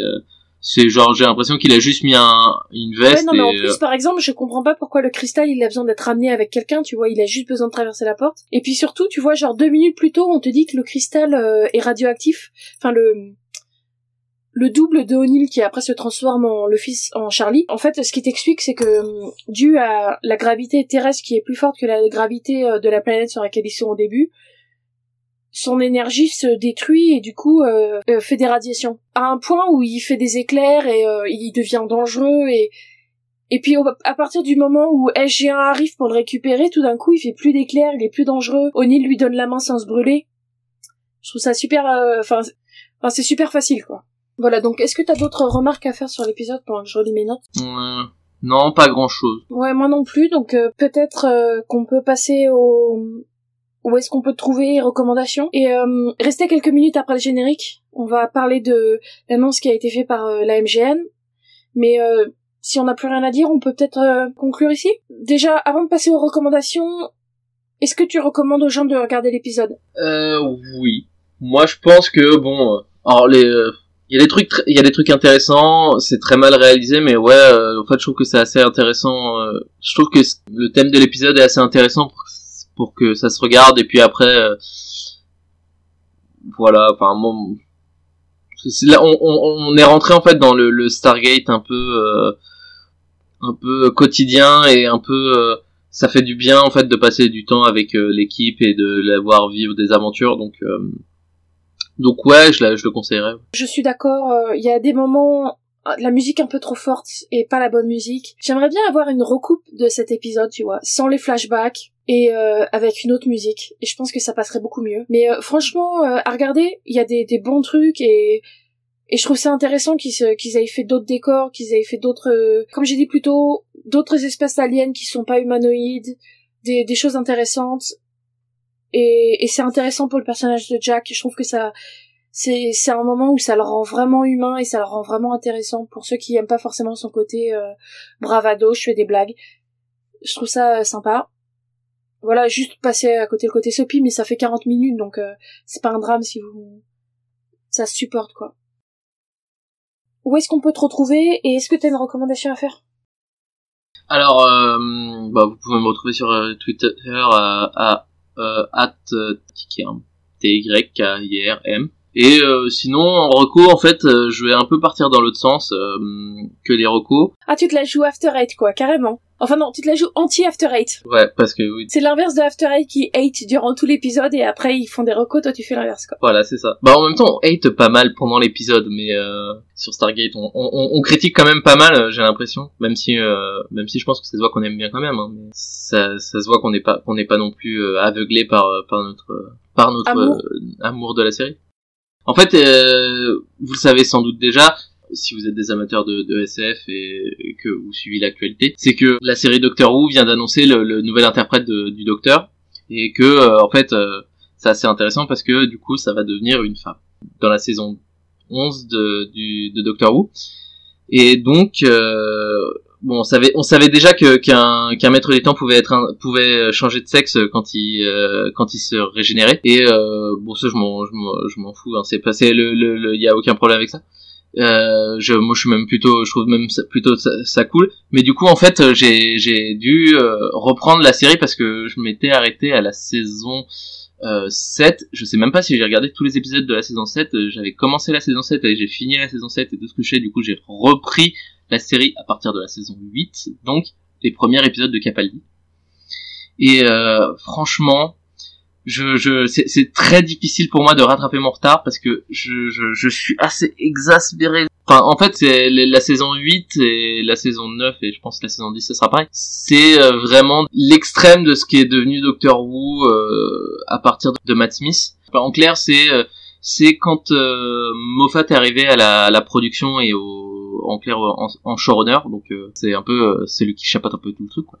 Et euh, du coup, à partir de ce moment-là, en fait, euh, je trouve que Doctor Who, jusqu'à la saison 6, ça passe encore, mais après, à la, saison 7, je trouve déjà, en fait, que c'est dans euh, l'ultime euh, l'ultime surenchère de, de, de ce qu'est euh, le Docteur, de, de, de ce qui peut être, et euh, en fait, ça, ça joue, je trouve que dans, avant la saison 5, c'était une série qui était très britannique et qui était euh, très euh, il y avait, une espèce de recul et en même temps un amour euh, un amour pour pour la SF mais il n'y avait pas tout ce côté euh, euh, héroïque à fond les ballons et euh, et le docteur j'ai l'impression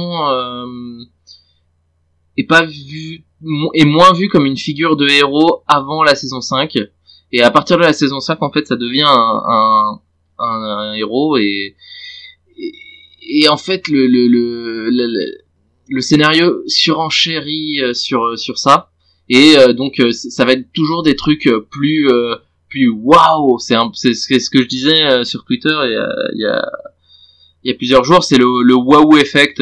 Bon, on a eu un débat à savoir qui c'est qui a- entre nous deux qui a inventé le waouh effect.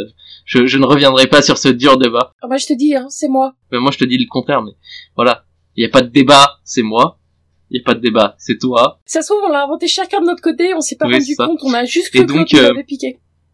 Et donc, euh, ouais, donc voilà, je, je suis en train de regarder les saisons de Doctor Who, les saisons 8, euh, 9, 10 de Doctor Who, et euh, c'est vraiment un vrai calvaire parce que c'est, euh, c'est indigeste, c'est, en fait, c'est, c'est, je vais avoir un truc, je, je, je, je- j'aime pas Sherlock et en fait, je trouve que c'est les mêmes problèmes. Ça se voit que la, la série est, euh, est faite par le même showrunner c'est euh, c'est c'est dans une surenchère abominable de de de de de, de ouais de cet effet euh, c'est vraiment l'effet waouh quoi. Je, je je je saurais pas comment le décrire. C'est c'est regardez ce que je fais. C'est c'est c'est génial. Et puis euh, et puis voilà je, je parle très vite donc vous comprenez pas. Et puis je je je fais des digressions je fais le machin je fais je fais des trucs qui c'est c'est c'est en fait c'est c'est plus de la de la presti- prestidigitation que du euh, que que du de du cinéma ou enfin de la série là pour le coup mais euh, que que jouer avec un scénario quoi c'est avec un, un récit. C'est euh, et, et je, je franchement je c'est c'est des séries qui me qui me enfin c'est des saisons qui me qui m'énervent de plus en plus quoi. Et j'espère que vu que vu que ça va changer de de, de showrunner j'espère que ça va être beaucoup mieux et enfin, j'ai hâte vraiment d'avoir Jodie Whittaker même si euh, Capaldi est pas un mauvais docteur mais je je enfin c'est pas un mauvais acteur ça se voit mais j'aime pas son personnage. Alors, euh, avant qu'on perde euh, tous nos auditeurs fans de Sherlock et Doctor Who, je tiens à dire que moi j'aime beaucoup Sherlock, en tout cas les premières saisons, j'ai pas du tout aimé la dernière saison, exactement pour les mêmes raisons qui sont... euh, en fait, c'en est un point de tiens, je vais vous faire exploser l'esprit, je vais blow your mind, que j'en devinais le twist sur le twist qu'ils allaient faire, tu vois. Et euh, ça faisait trop en fait. Mais euh, pour le coup, Doctor Who, tu t'étais arrêté, il me semble, avant la fin de la saison 7. Moi j'avais tenu jusqu'à la saison 8. Et effectivement, il y a un moment, je regardais juste par... euh, Ouais, je regardais juste par euh, souvenir de, de, la, de la série qui m'était chère à une époque, quoi. par nostalgie Ah mais... Bon, je peux pas parler de nostalgie parce que je suis pas anglaise, j'ai pas grandi avec les Doctor Who à la télé, tu vois. Mais Oui, euh, non, mais, ben moi, moi, j'éprouve une certaine nostalgie pour la pour la saison, les, les saisons avec euh, Tennant et et Eccleston en fait. C'est Eccleston, il est super critiqué, mais euh, sans être mon préféré, tu vois, même j'aimais bien sa série. Mais euh, ouais, je peux pas dire. Enfin, j'ai adoré cette série et à un moment, on s'est beaucoup rapprochés parce qu'on parlait de cette série ensemble. Donc, euh, enfin, franchement, c'était, c'était à un moment, c'était ma série préférée. C'était la série que j'adorais regarder, quoi.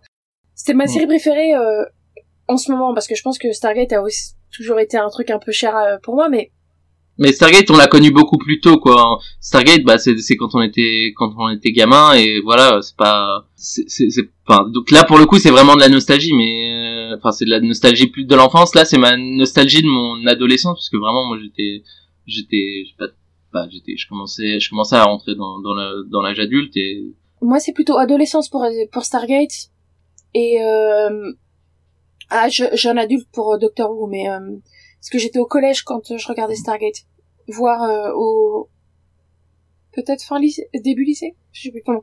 Mais ouais, du coup, je suis d'accord avec toi, la saison 7 et 8 en fait, ce qui m'énerve le plus, c'est pas tellement le wow effect parce que euh, quand Russell T Davies était showrunner, t'avais des moments, des fins de saison qui étaient euh, waouh incroyables, mais en fait c'était waouh incroyable parce qu'à côté t'avais des épisodes beaucoup plus calmes, qui étaient posés, qui étaient pas mauvais mais qui étaient posés, tu vois.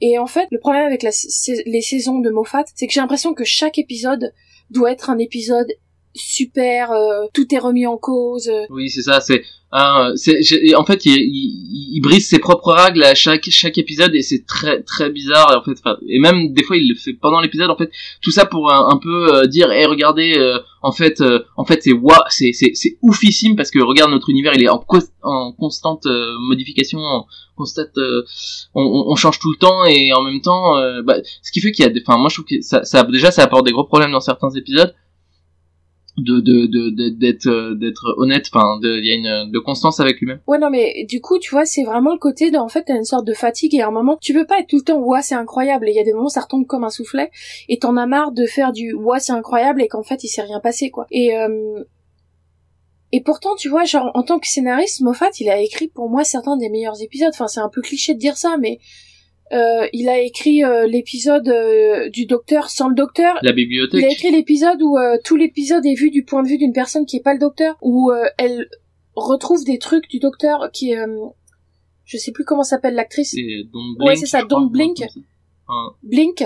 Il a fait l'épisode de la bibliothèque et il me semble que c'est lui aussi qui a fait euh, l'épisode de Marie-Antoinette qui sont euh, l'épisode de Marie-Antoinette j'en suis pas super fan mais c'est quand même un épisode assez classique parmi les épisodes de Tennant beaucoup de gens s'en rappellent tu vois. Donc c'est un bon scénariste mais c'est un mauvais showrunner. Je dis je dis pas le contraire moi je trouve que c'est un, un très bon scénariste euh, d'épisode de Doctor Who en fait. Je pense que c'est quelqu'un qui aime vraiment le, le, le docteur et je pense que c'est quelqu'un qui a dû grandir avec et, et a vraiment cette affection mais je trouve qu'en fait il essaye euh, il essaye il a enfin, il est trop classique américain le, le, le de scénariste enfin il, a je pense qu'il a une formation de, de scénariste de pour Hollywood ou, euh, ou pour des séries américaines. Et en fait euh, je trouve que ça du coup quand il est arrivé au, au, au règne de la série en fait il en a fait quelque chose qui est plus américain qui est plus international que que ce qu'était la série à la base et ce qui était la série que j'ai que moi j'aimais j'aimais et du coup je me suis senti un peu délaissé enfin un peu un peu sorti de, de cette euh, de, cet amour pour la série. C'est un peu le problème, je pense que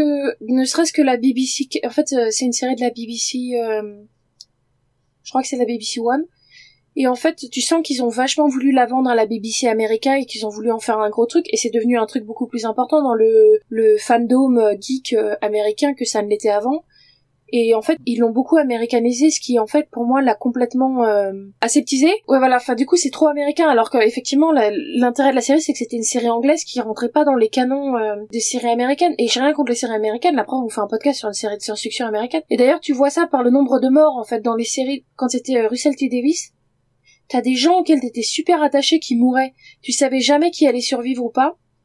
Et du coup, chaque mm. mort avait vraiment, déjà, t'étais impliqué dans le truc et chaque mort avait un impact. Avec Moffat, il y a quand même beaucoup plus souvent le, en fait, il est pas mort et quand il y a des morts, ils ont pas autant d'impact. Après, euh, dans la saison 8, je me souviens de un épisode où il y a, y a, y a des morts comme ça un peu, euh, il y en a même plusieurs, je crois, où il y a des morts un peu où ça me rappelait ça, enfin où ça me rappelait ce truc de, de, de tuer des gens euh, sans, enfin, sans être prévenu, sans être, sans, que ce soit des, des, des gens qui n'ont pas d'importance dans le scénario, enfin, ce, ce ce, ce truc euh, c'est pas c'est c'est le c'est pas des red shirts c'est pas des morts juste pour pour qu'ils meurent mais c'est parce qu'ils ont un rôle ils ont un ils ont un personnage qui est qui est qui est intéressant sauf que bah à un moment bah euh, il tue pas les il tue enfin c'est c'est limite il choisit pas qui qui tuer en fait euh, et il y a une personne qui meurt je, je, me demande si des fois il lance pas les dés pour savoir euh, qui est mort tu vois. Et du coup ce qui fait que ce qui fait que ça qu'ils doivent s'adapter à ça et je trouve que c'est intéressant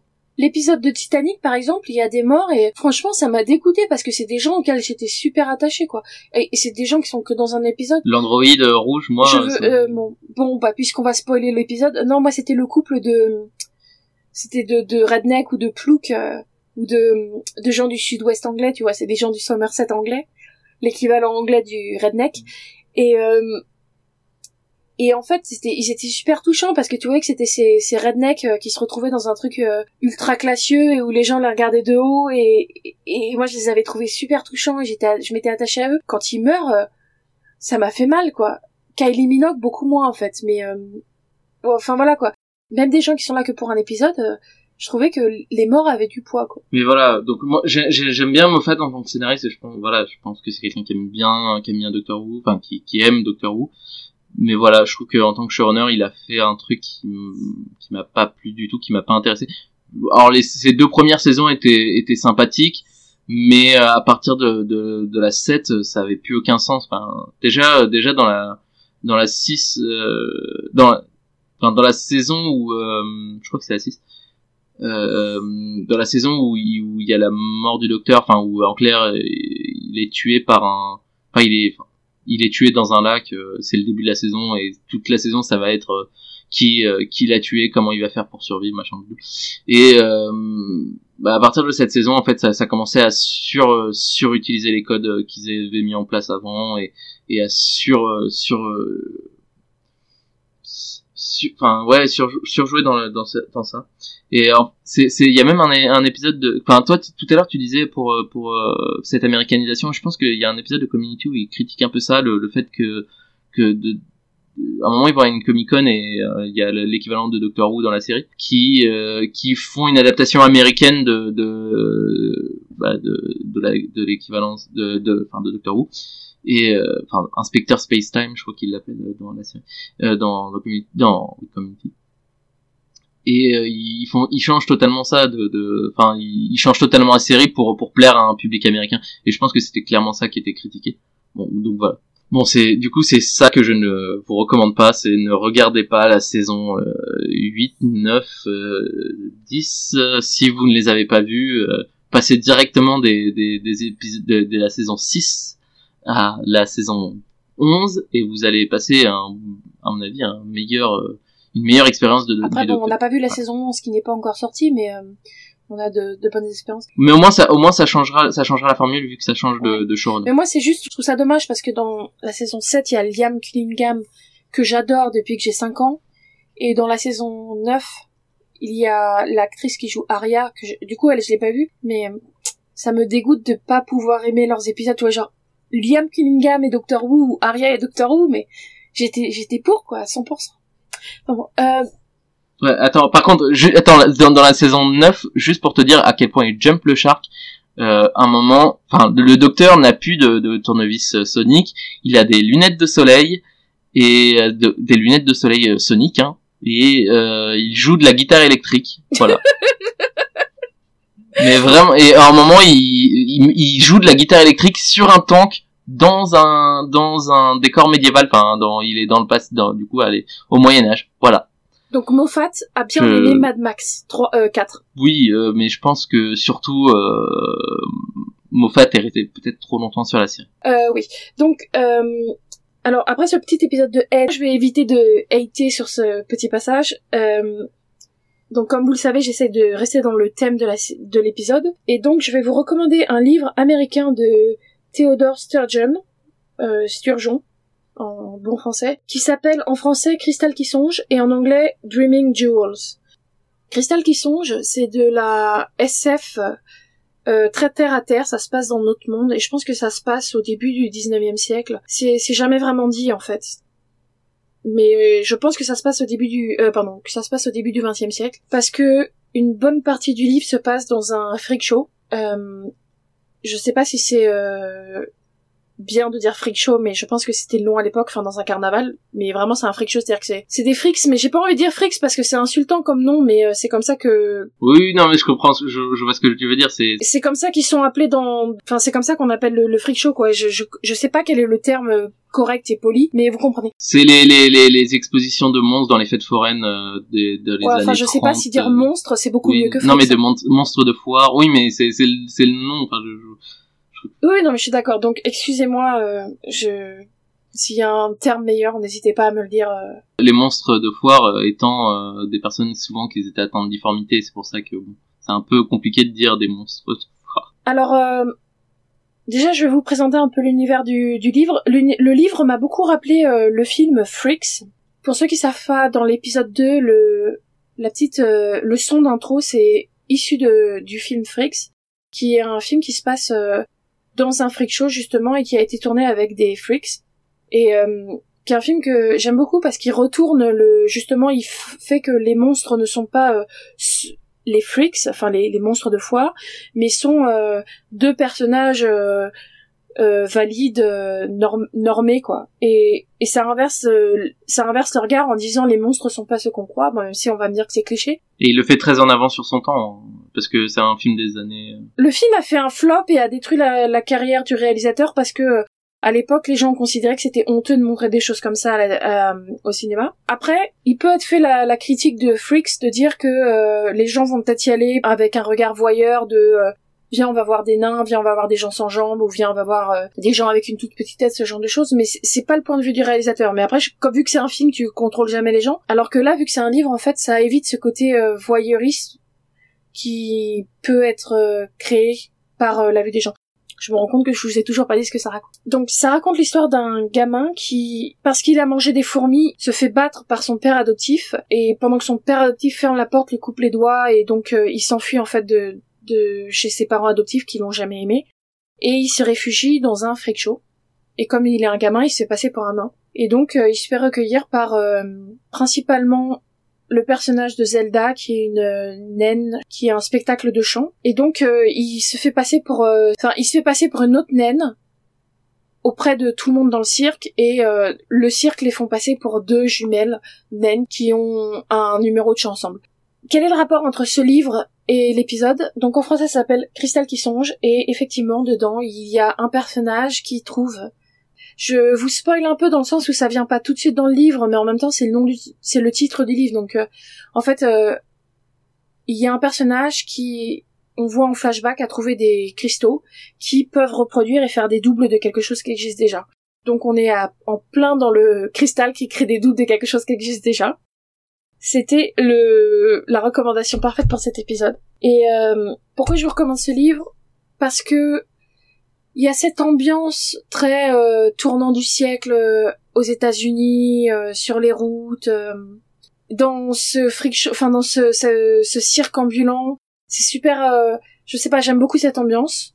J'aime beaucoup les personnages euh, des des forains du cirque qui sont, je trouve, très touchants.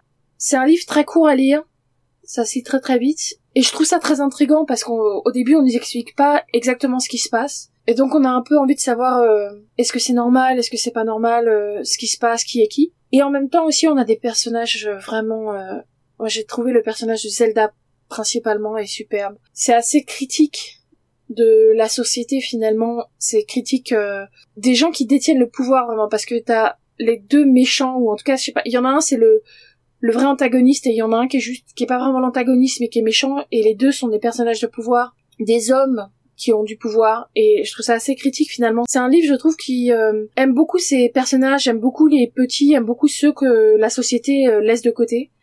Et, et pour ça, je vous le recommande. Je répète, ça s'appelle Crystal qui songe de Theodore Sturgeon.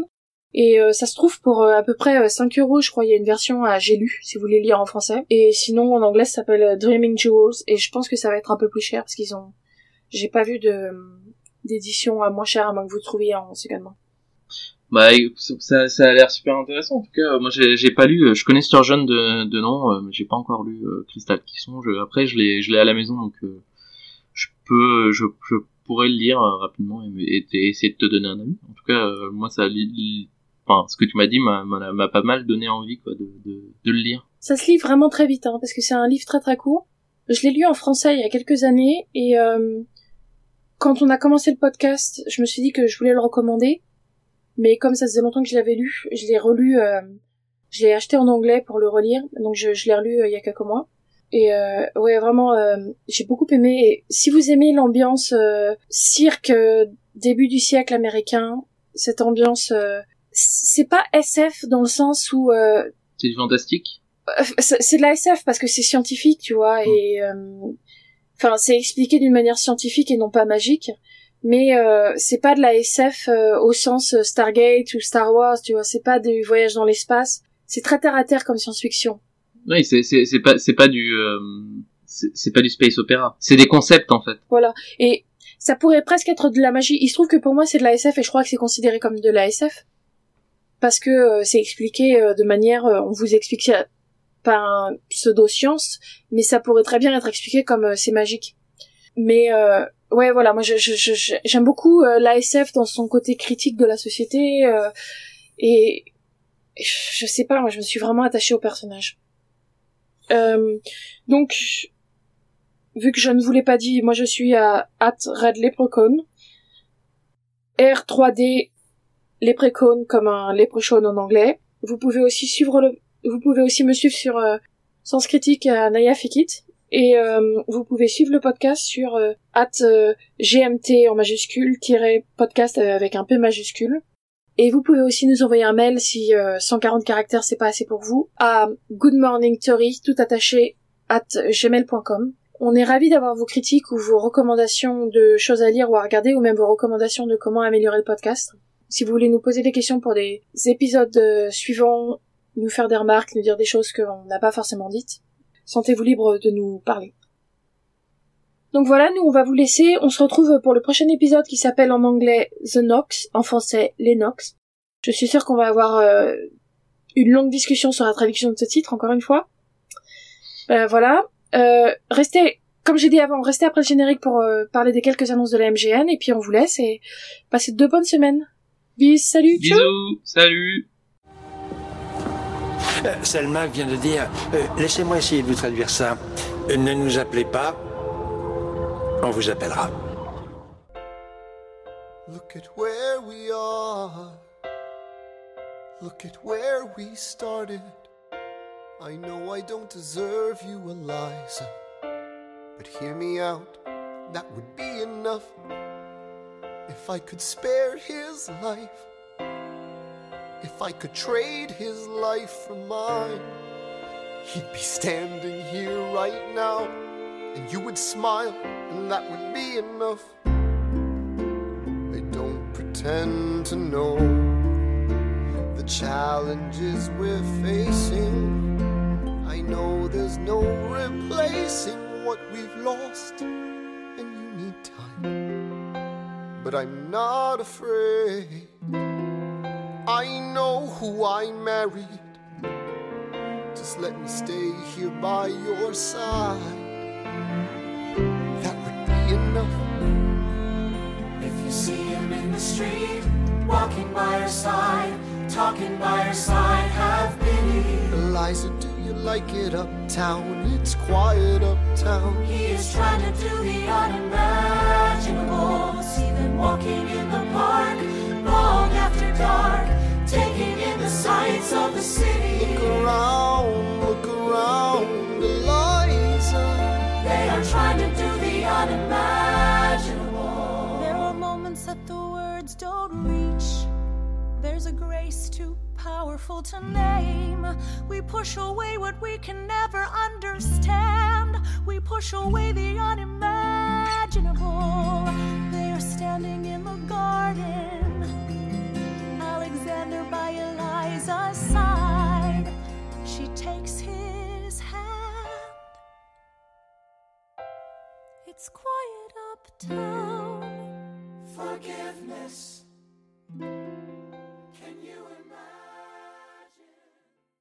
Pour ceux qui sont restés après le générique, la MGM a fait une annonce à la San Diego Comic Con. Ils ont annoncé deux choses. Déjà, ils vont lancer une plateforme de contenu de leur propriété qui s'appelle le Stargate Command.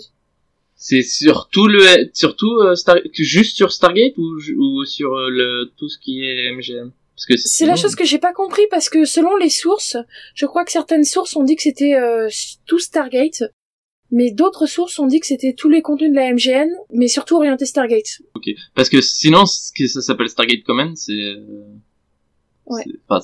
c'est, quand même euh, important, intéressant de qu'ils aient choisi ce nom. Mais ça dépend des sources. J'ai vraiment lu des sources euh, qui disaient que c'était, euh, en tout cas, ils disaient orienté Stargate, donc ça veut peut-être dire que c'est tout le contenu, mais principalement Stargate.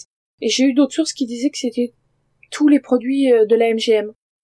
Peut-être qu'ils considèrent que aujourd'hui Stargate c'est leur propriété la plus importante, même s'il me semble qu'ils possèdent James Bond. Donc. Euh... Bah c'est non, c'est la MGM, ça c'est un, enfin c'est un, ça reste un. Oui, ils ont pas mal de choses. Ils ont, je pense que déjà ils ont pas mal de vieux films MGM. Après, euh, euh, je sais pas ce qu'ils ont euh, exactement, mais je, enfin, ça reste la Metro Goldwyn Mayer, un truc assez, assez important. Ah, quoique, Donc, voilà, en fait, ça a baissé quand même. Je crois qu'ils ils étaient, ils avaient été fait une banqueroute, c'est peut-être pour ça.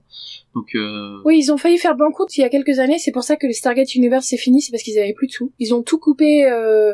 Alors qu'ils avaient encore, je crois, des téléfilms SG1 et des téléfilms Stargate Atlantis en projet. T'avais Stargate Universe qui était qu'à sa deuxième saison. Ils ont tout arrêté d'un coup parce qu'ils étaient à la limite euh, du dépôt de bilan.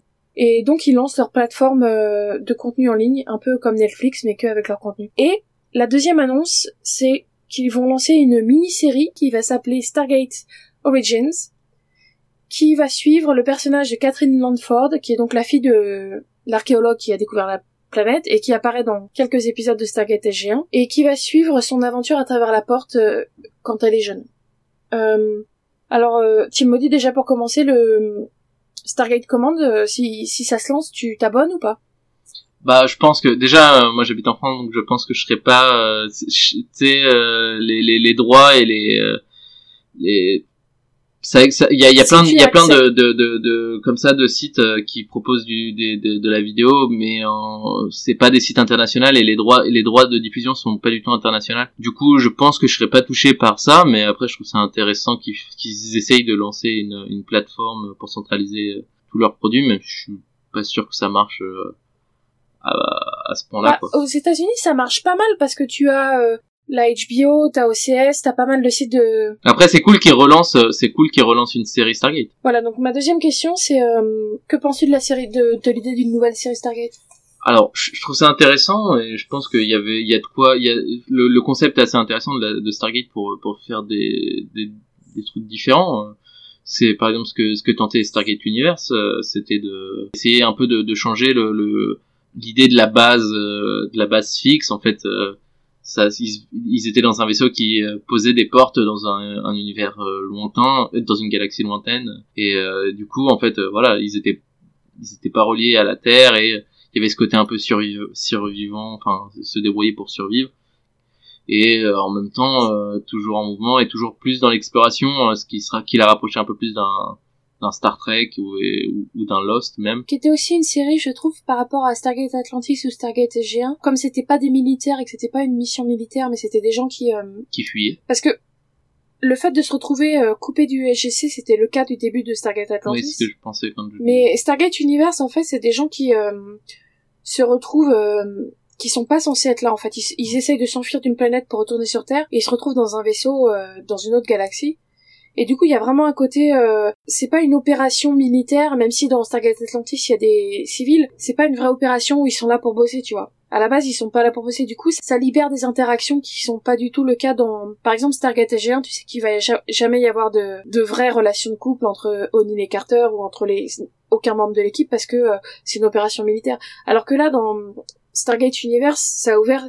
Je pense que c'était aussi pour moderniser et faire un peu le sexe avant, donc on va faire ça. Mais en même temps, ce côté survivant, ça rappelle un peu euh, Battlestar. Je pense que Battlestar à l'époque avait déjà existé, donc ça les a sûrement aussi influencés. Surtout que c'était Sci-Fi, la chaîne qui était Stargate, c'était Sci- Sci-Fi aussi. Oui, ils essayaient peut-être de refaire, de surfer Ouais. sur le succès ou Je dirais pas surfer, mais pour revenir à Stargate Origin, euh, trouve que après le, le pitch, euh, je sais pas s'il est, s'il est pas un peu bizarre parce que on- elle est pas censée être, elle être euh, être partie euh, dans la porte. Enfin, on te le dit à aucun moment. Et je trouve ça un peu bizarre. Alors après, peut-être que c'est qu'ils vont lancer une nouvelle timeline ou ou euh, un, un espèce de reboot.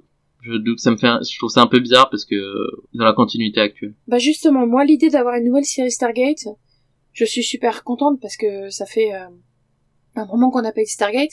Je suis aussi super contente que ce soit une série qui soit plus moderne parce que j'adore Stargate, mais j'aime bien l'idée de reprendre euh, l'idée de Stargate avec à une époque où on fait les séries différemment, où on a euh, après au niveau CGI, on a bien vu dans plein de séries, c'est pas forcément toujours au top au niveau série, mais le fait que ça soit une série Stargate qui soit faite à la même époque que euh, je sais pas Games of Thrones et euh, les, les Légion et Et Flash, et The Expanse, tu vois, même si à côté c'est vrai on a toujours Agent of Shield et Flash, je trouve que ça donne euh, ça me fait plaisir de voir du Stargate qui va potentiellement aller euh, développer euh, la manière l'écriture comme on écrit aujourd'hui certaines séries en fait.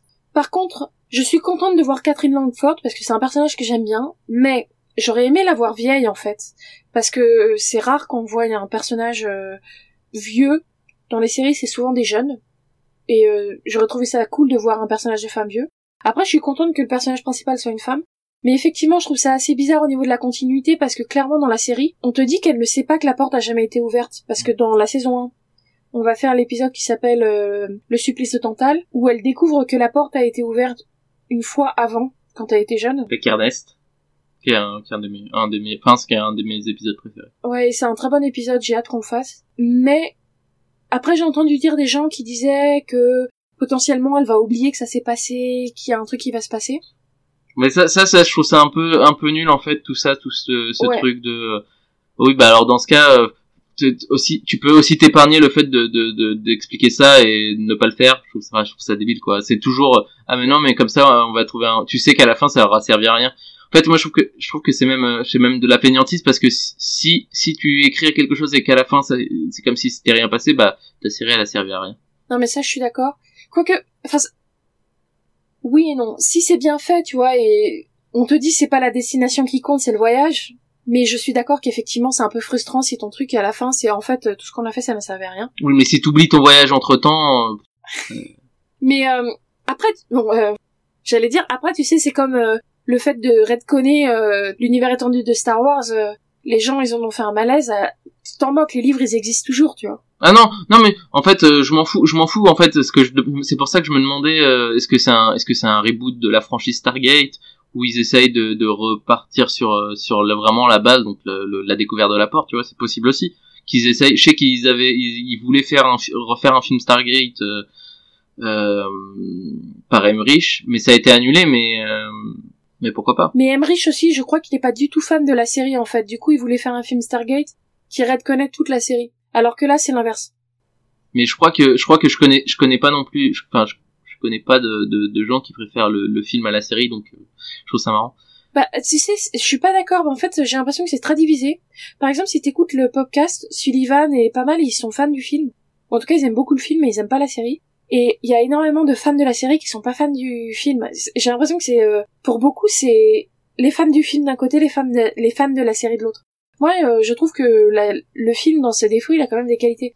Euh, mais pour revenir, ce que je voulais dire, donc Stargate Origin, je suis contente d'avoir un nouveau Stargate, que ce soit fait avec des moyens plus modernes et voir euh, ce que ça peut donner. Par contre, euh, le fait que ce soit Catherine Langford qui passe à travers la porte, déjà il y a eu Ernest qui est passé à travers la porte, on va sûrement parler dans le supplice de Tantale, mais en fait euh, on s'éloigne encore plus de l'utilité de Daniel Jackson, parce que dans le film et au début de la série, on t'explique que sans Daniel il y aurait pas eu de porte, c'est lui qui a compris comment ça marchait. Mm. Or là ça va faire deux fois qu'ils arrivent à ouvrir la porte avant même que Daniel soit sur le projet. C'est à se demander pourquoi ils avaient besoin de Daniel euh, dans le film.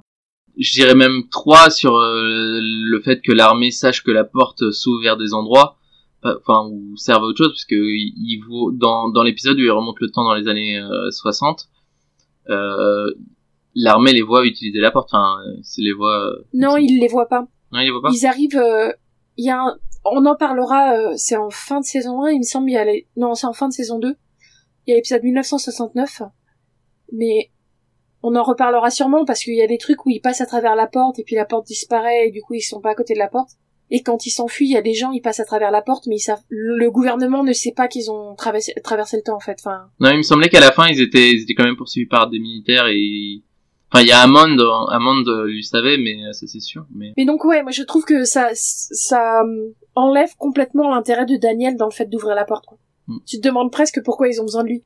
Et euh, même Carter, en fait, ils te disent euh, dans l'épisode 1, elle te dit qu'elle a travaillé pendant 5 ans ou 10 ans, je sais plus combien sur le projet. Mais apparemment, ils arrivaient très bien à l'ouvrir la porte dans les années 60, tu vois. Donc c'est un peu le problème que j'ai. Après, moi j'aime bien l'idée de voir euh, un personnage principal euh, femme. ça, je suis d'accord. J'aime bien l'idée de voir ça dans une esthétique années 60. Ça peut être sympa. Mais j'ai l'impression que c'est- ça, c'est un, il y a, il y a un petit côté, euh, enfin, c'est un peu la mode de, de euh, je sais pas rebooter, mais en tout cas de refaire des vieilles séries euh, maintenant. Je sais qu'il y a, il y a par exemple Star Trek où ils vont lancer une, euh, ils relancent une nouvelle série euh, Star Trek qui est, euh, je sais pas comment elle s'appelle, elle s'appelle euh, Mais c'est pas que les séries, hein. Ouais, c'est Star Trek Discovery qui me donne vachement envie. qui est, c'est- qui va être tournée du coup ils vont en mode série euh, plus actuelle. Alors j'ai un peu peur euh, et en même temps je suis assez excité euh, sur cette série par exemple. Bah moi j'ai l'impression que, au contraire, moi j'ai l'impression que Discovery, euh, en fait euh, la série originale, tu vois, elle a des super bons points, mais elle est quand même super lourde à regarder pour plein de raisons, genre euh, Kirk et, euh, excusez-moi, mais Kirk et son pénis magique qui fait tomber toutes les meufs euh, avec un simple regard, c'est chiant. Euh, au niveau réalisation, il y a des moments c'est quand même un, c'est quand même lourd à regarder parfois, même si c'est super intéressant. Ouais, mais, mais même quand tu passes, quand tu, enfin, je veux dire, il y a eu d'autres séries depuis, euh, depuis euh, la série originale. Il y a eu, il y en a eu, il y a eu trois, trois séries euh, depuis. Et euh, moi, en fait, je, je, je me demande si ça va le, le côté sitcom un peu ou euh, vie, euh, vie euh, plutôt paisible dans le vaisseau au final, parce que même, enfin, c'est toujours des, des, des, même dans Voyager, j'ai l'impression que ça reste quand même. euh, la, vie dans le vaisseau est quand même assez développée. Enfin, t'as pas non plus l'impression qu'ils sont qui sont gênés par par le- par ça quoi. Non, mais je suis d'accord que dans, par exemple, dans Next Generation, il y a un épisode où euh, tu vois euh, je- Troy et, et le numéro 1 qui ils sont avec Picard pour organiser le, la journée de Picard ou à la fête de Picard. Enfin, La fête du capitaine. t'as vraiment ce côté. Et puis t'as des épisodes. euh, T'as des épisodes où tu les vois à la gym, t'as des épisodes des épisodes où euh, tu les vois faire des, des activités totalement. Ouais, et puis t'as des épisodes où tout l'épisode c'est eux dans le l'holodeck, tu vois. Donc Oui. il se passe rien en soi-même. Ça, ça n'a, comme tu disais, ça n'a. Si l'épisode n'est pas là, il se passe rien en fait. Ça n'apporte rien. Et pourtant, tu les vois dans l'holodeck en train de s'amuser à faire des films noirs ou ou des westerns, tu vois. Et du coup, j'ai peut-être un peu peur que que, la- que Discovery passe sur un truc très euh, série actuelle où euh, la série va se, enfin le le- sur le, le scénario va se passer sur la saison et du coup euh, chaque épisode va être une pierre pour la saison, mais va pas forcément avoir de de de, de corps en elle-même. En. Après, moi, j'ai, après, ce que j'ai compris, c'est que les gens qui ont fait Discovery, c'est des gens qui sont fans des séries Star Trek et qui, qui ont essayé d'en donner un peu la patte action euh, plus jeune et plus facile à regarder qu'a apporté J.J. Abrams, mais en gardant l'esprit Star Trek, tu vois, de, tu vois, parce que J.J. Abrams, c'est vrai que ça fait des films qui se regardent, mais en soi-même, euh, Moi, j'ai pas pas du tout aimé le dernier. et je pense que que c'est que que c'est je je sais pas si je re- regarde si je revoyais les les deux premiers ça me Mais le dernier, c'est pas J.J. Abrams, hein. Mais les deux premiers, si tu veux, c'est des films d'action, c'est des, en fait, Abrams, il l'a dit lui-même, il est pas du tout fan de Star Trek, il était fan de Star Wars. Il a toujours voulu faire Star Wars, il ne pouvait pas faire Star Wars, donc il a fait Star Trek. Il se trouve qu'après, il a pu faire Star Wars, donc il a quitté Star Trek. Mais du coup, tu vois, je suis fan de Star Wars et Star Trek, mais c'est pas du tout les mêmes ambiances, en fait. Mais du coup, j'ai l'impression, pour revenir à Dis- Discovery, j'ai l'impression que Discovery, c'est, euh, une touche moderne sur une, sur euh, l'ambiance ancienne. mais euh, ouais du coup euh, je suis curieux par contre Euh, ça c'est sûr que euh, je je- j'attends j'attends de voir quoi. Pour Origin ou Discovery? Pour les deux? Euh, pour pour Discovery aussi hein. Non non euh, mais euh, je suis je suis- je suis je suis quand même curieux mais c'est juste que j'ai j'ai un peu peur de perdre ça pour euh, pour euh, et pour euh, moins pour pour Stargate Origin pour Stargate Origin j'ai l'impression qu'il s'éloigne du concept donc euh, donc je sais que j'aurai pas ça et je pense que ça va être euh, mais c'est pas grave parce qu'en même temps c'est c'est des formes j'ai j'ai l'impression que ça va être un format plus court puisque ça va être de la web série et euh, et que voilà ça ça me dérange moins pour Stargate je sais pas pourquoi je suis euh, je suis pas moins je suis pas moins attaché à Stargate qu'à Star Trek hein. j'aime j'aime autant les deux je pense mais euh, euh, mais je sais pas je pense que ça va ça va mieux ça va mieux marcher ça peut mieux marcher avec enfin c'est le fait que les épisodes de Stargate soient soient toujours un peu écrits de la même façon ça me c'est pas un des trucs qui me fait apprécier la série alors que le fait que euh, que dans Star Trek euh, ça, il se passe des trucs du quotidien en fait souvent c'est des épisodes du quotidien euh, ça c'est un truc en fait de la série je trouve que c'est un des trucs qui est vraiment fort dans dans les dans les Star enfin, et c'est un truc qui apparaît dans les dans les dans les séries les, séries les plus récentes hein. après c'est pas c'est pas dans la, la série originale vraiment Mais sinon, pour euh, revenir sur ta remarque de en ce moment, ils aiment bien refaire des nouvelles séries. Et c'est pareil, ils ont fait MacGyver et, euh, et tous les trucs comme ça. C'est pas que les séries, hein. Regarde tous les films euh, qu'ils adaptent de, de vieux films ou de vieilles séries, justement, et de vieilles franchises. euh. Mm. En ce moment, on vit dans un âge de la nostalgie. Mais après ça, euh, ça on l'a toujours été en vrai. euh, Enfin, des reboots ça existe depuis très longtemps. hein. Il suffit de regarder combien de combien de de, de films Nosferatu a été fait, combien de, de... C'est ce que j'allais dire quand tu regardes tous les films en noir et blanc, c'est c'est beaucoup des adaptations de euh, Dracula, du Bossu Notre-Dame et de plein de trucs qui existent déjà quoi. Quand tu regardes le nombre de films Le Fantôme de l'Opéra avant euh, avant les versions euh, colorées, euh, Puis la série Stargate est déjà une adaptation d'un de, d'un film Stargate, donc voilà, euh, c'est pas c'est pas non plus. euh, Enfin voilà, c'est c'est c'est rare les les les œuvres en fait qui sont vraiment originales, qui sont pas adaptées de quelque chose.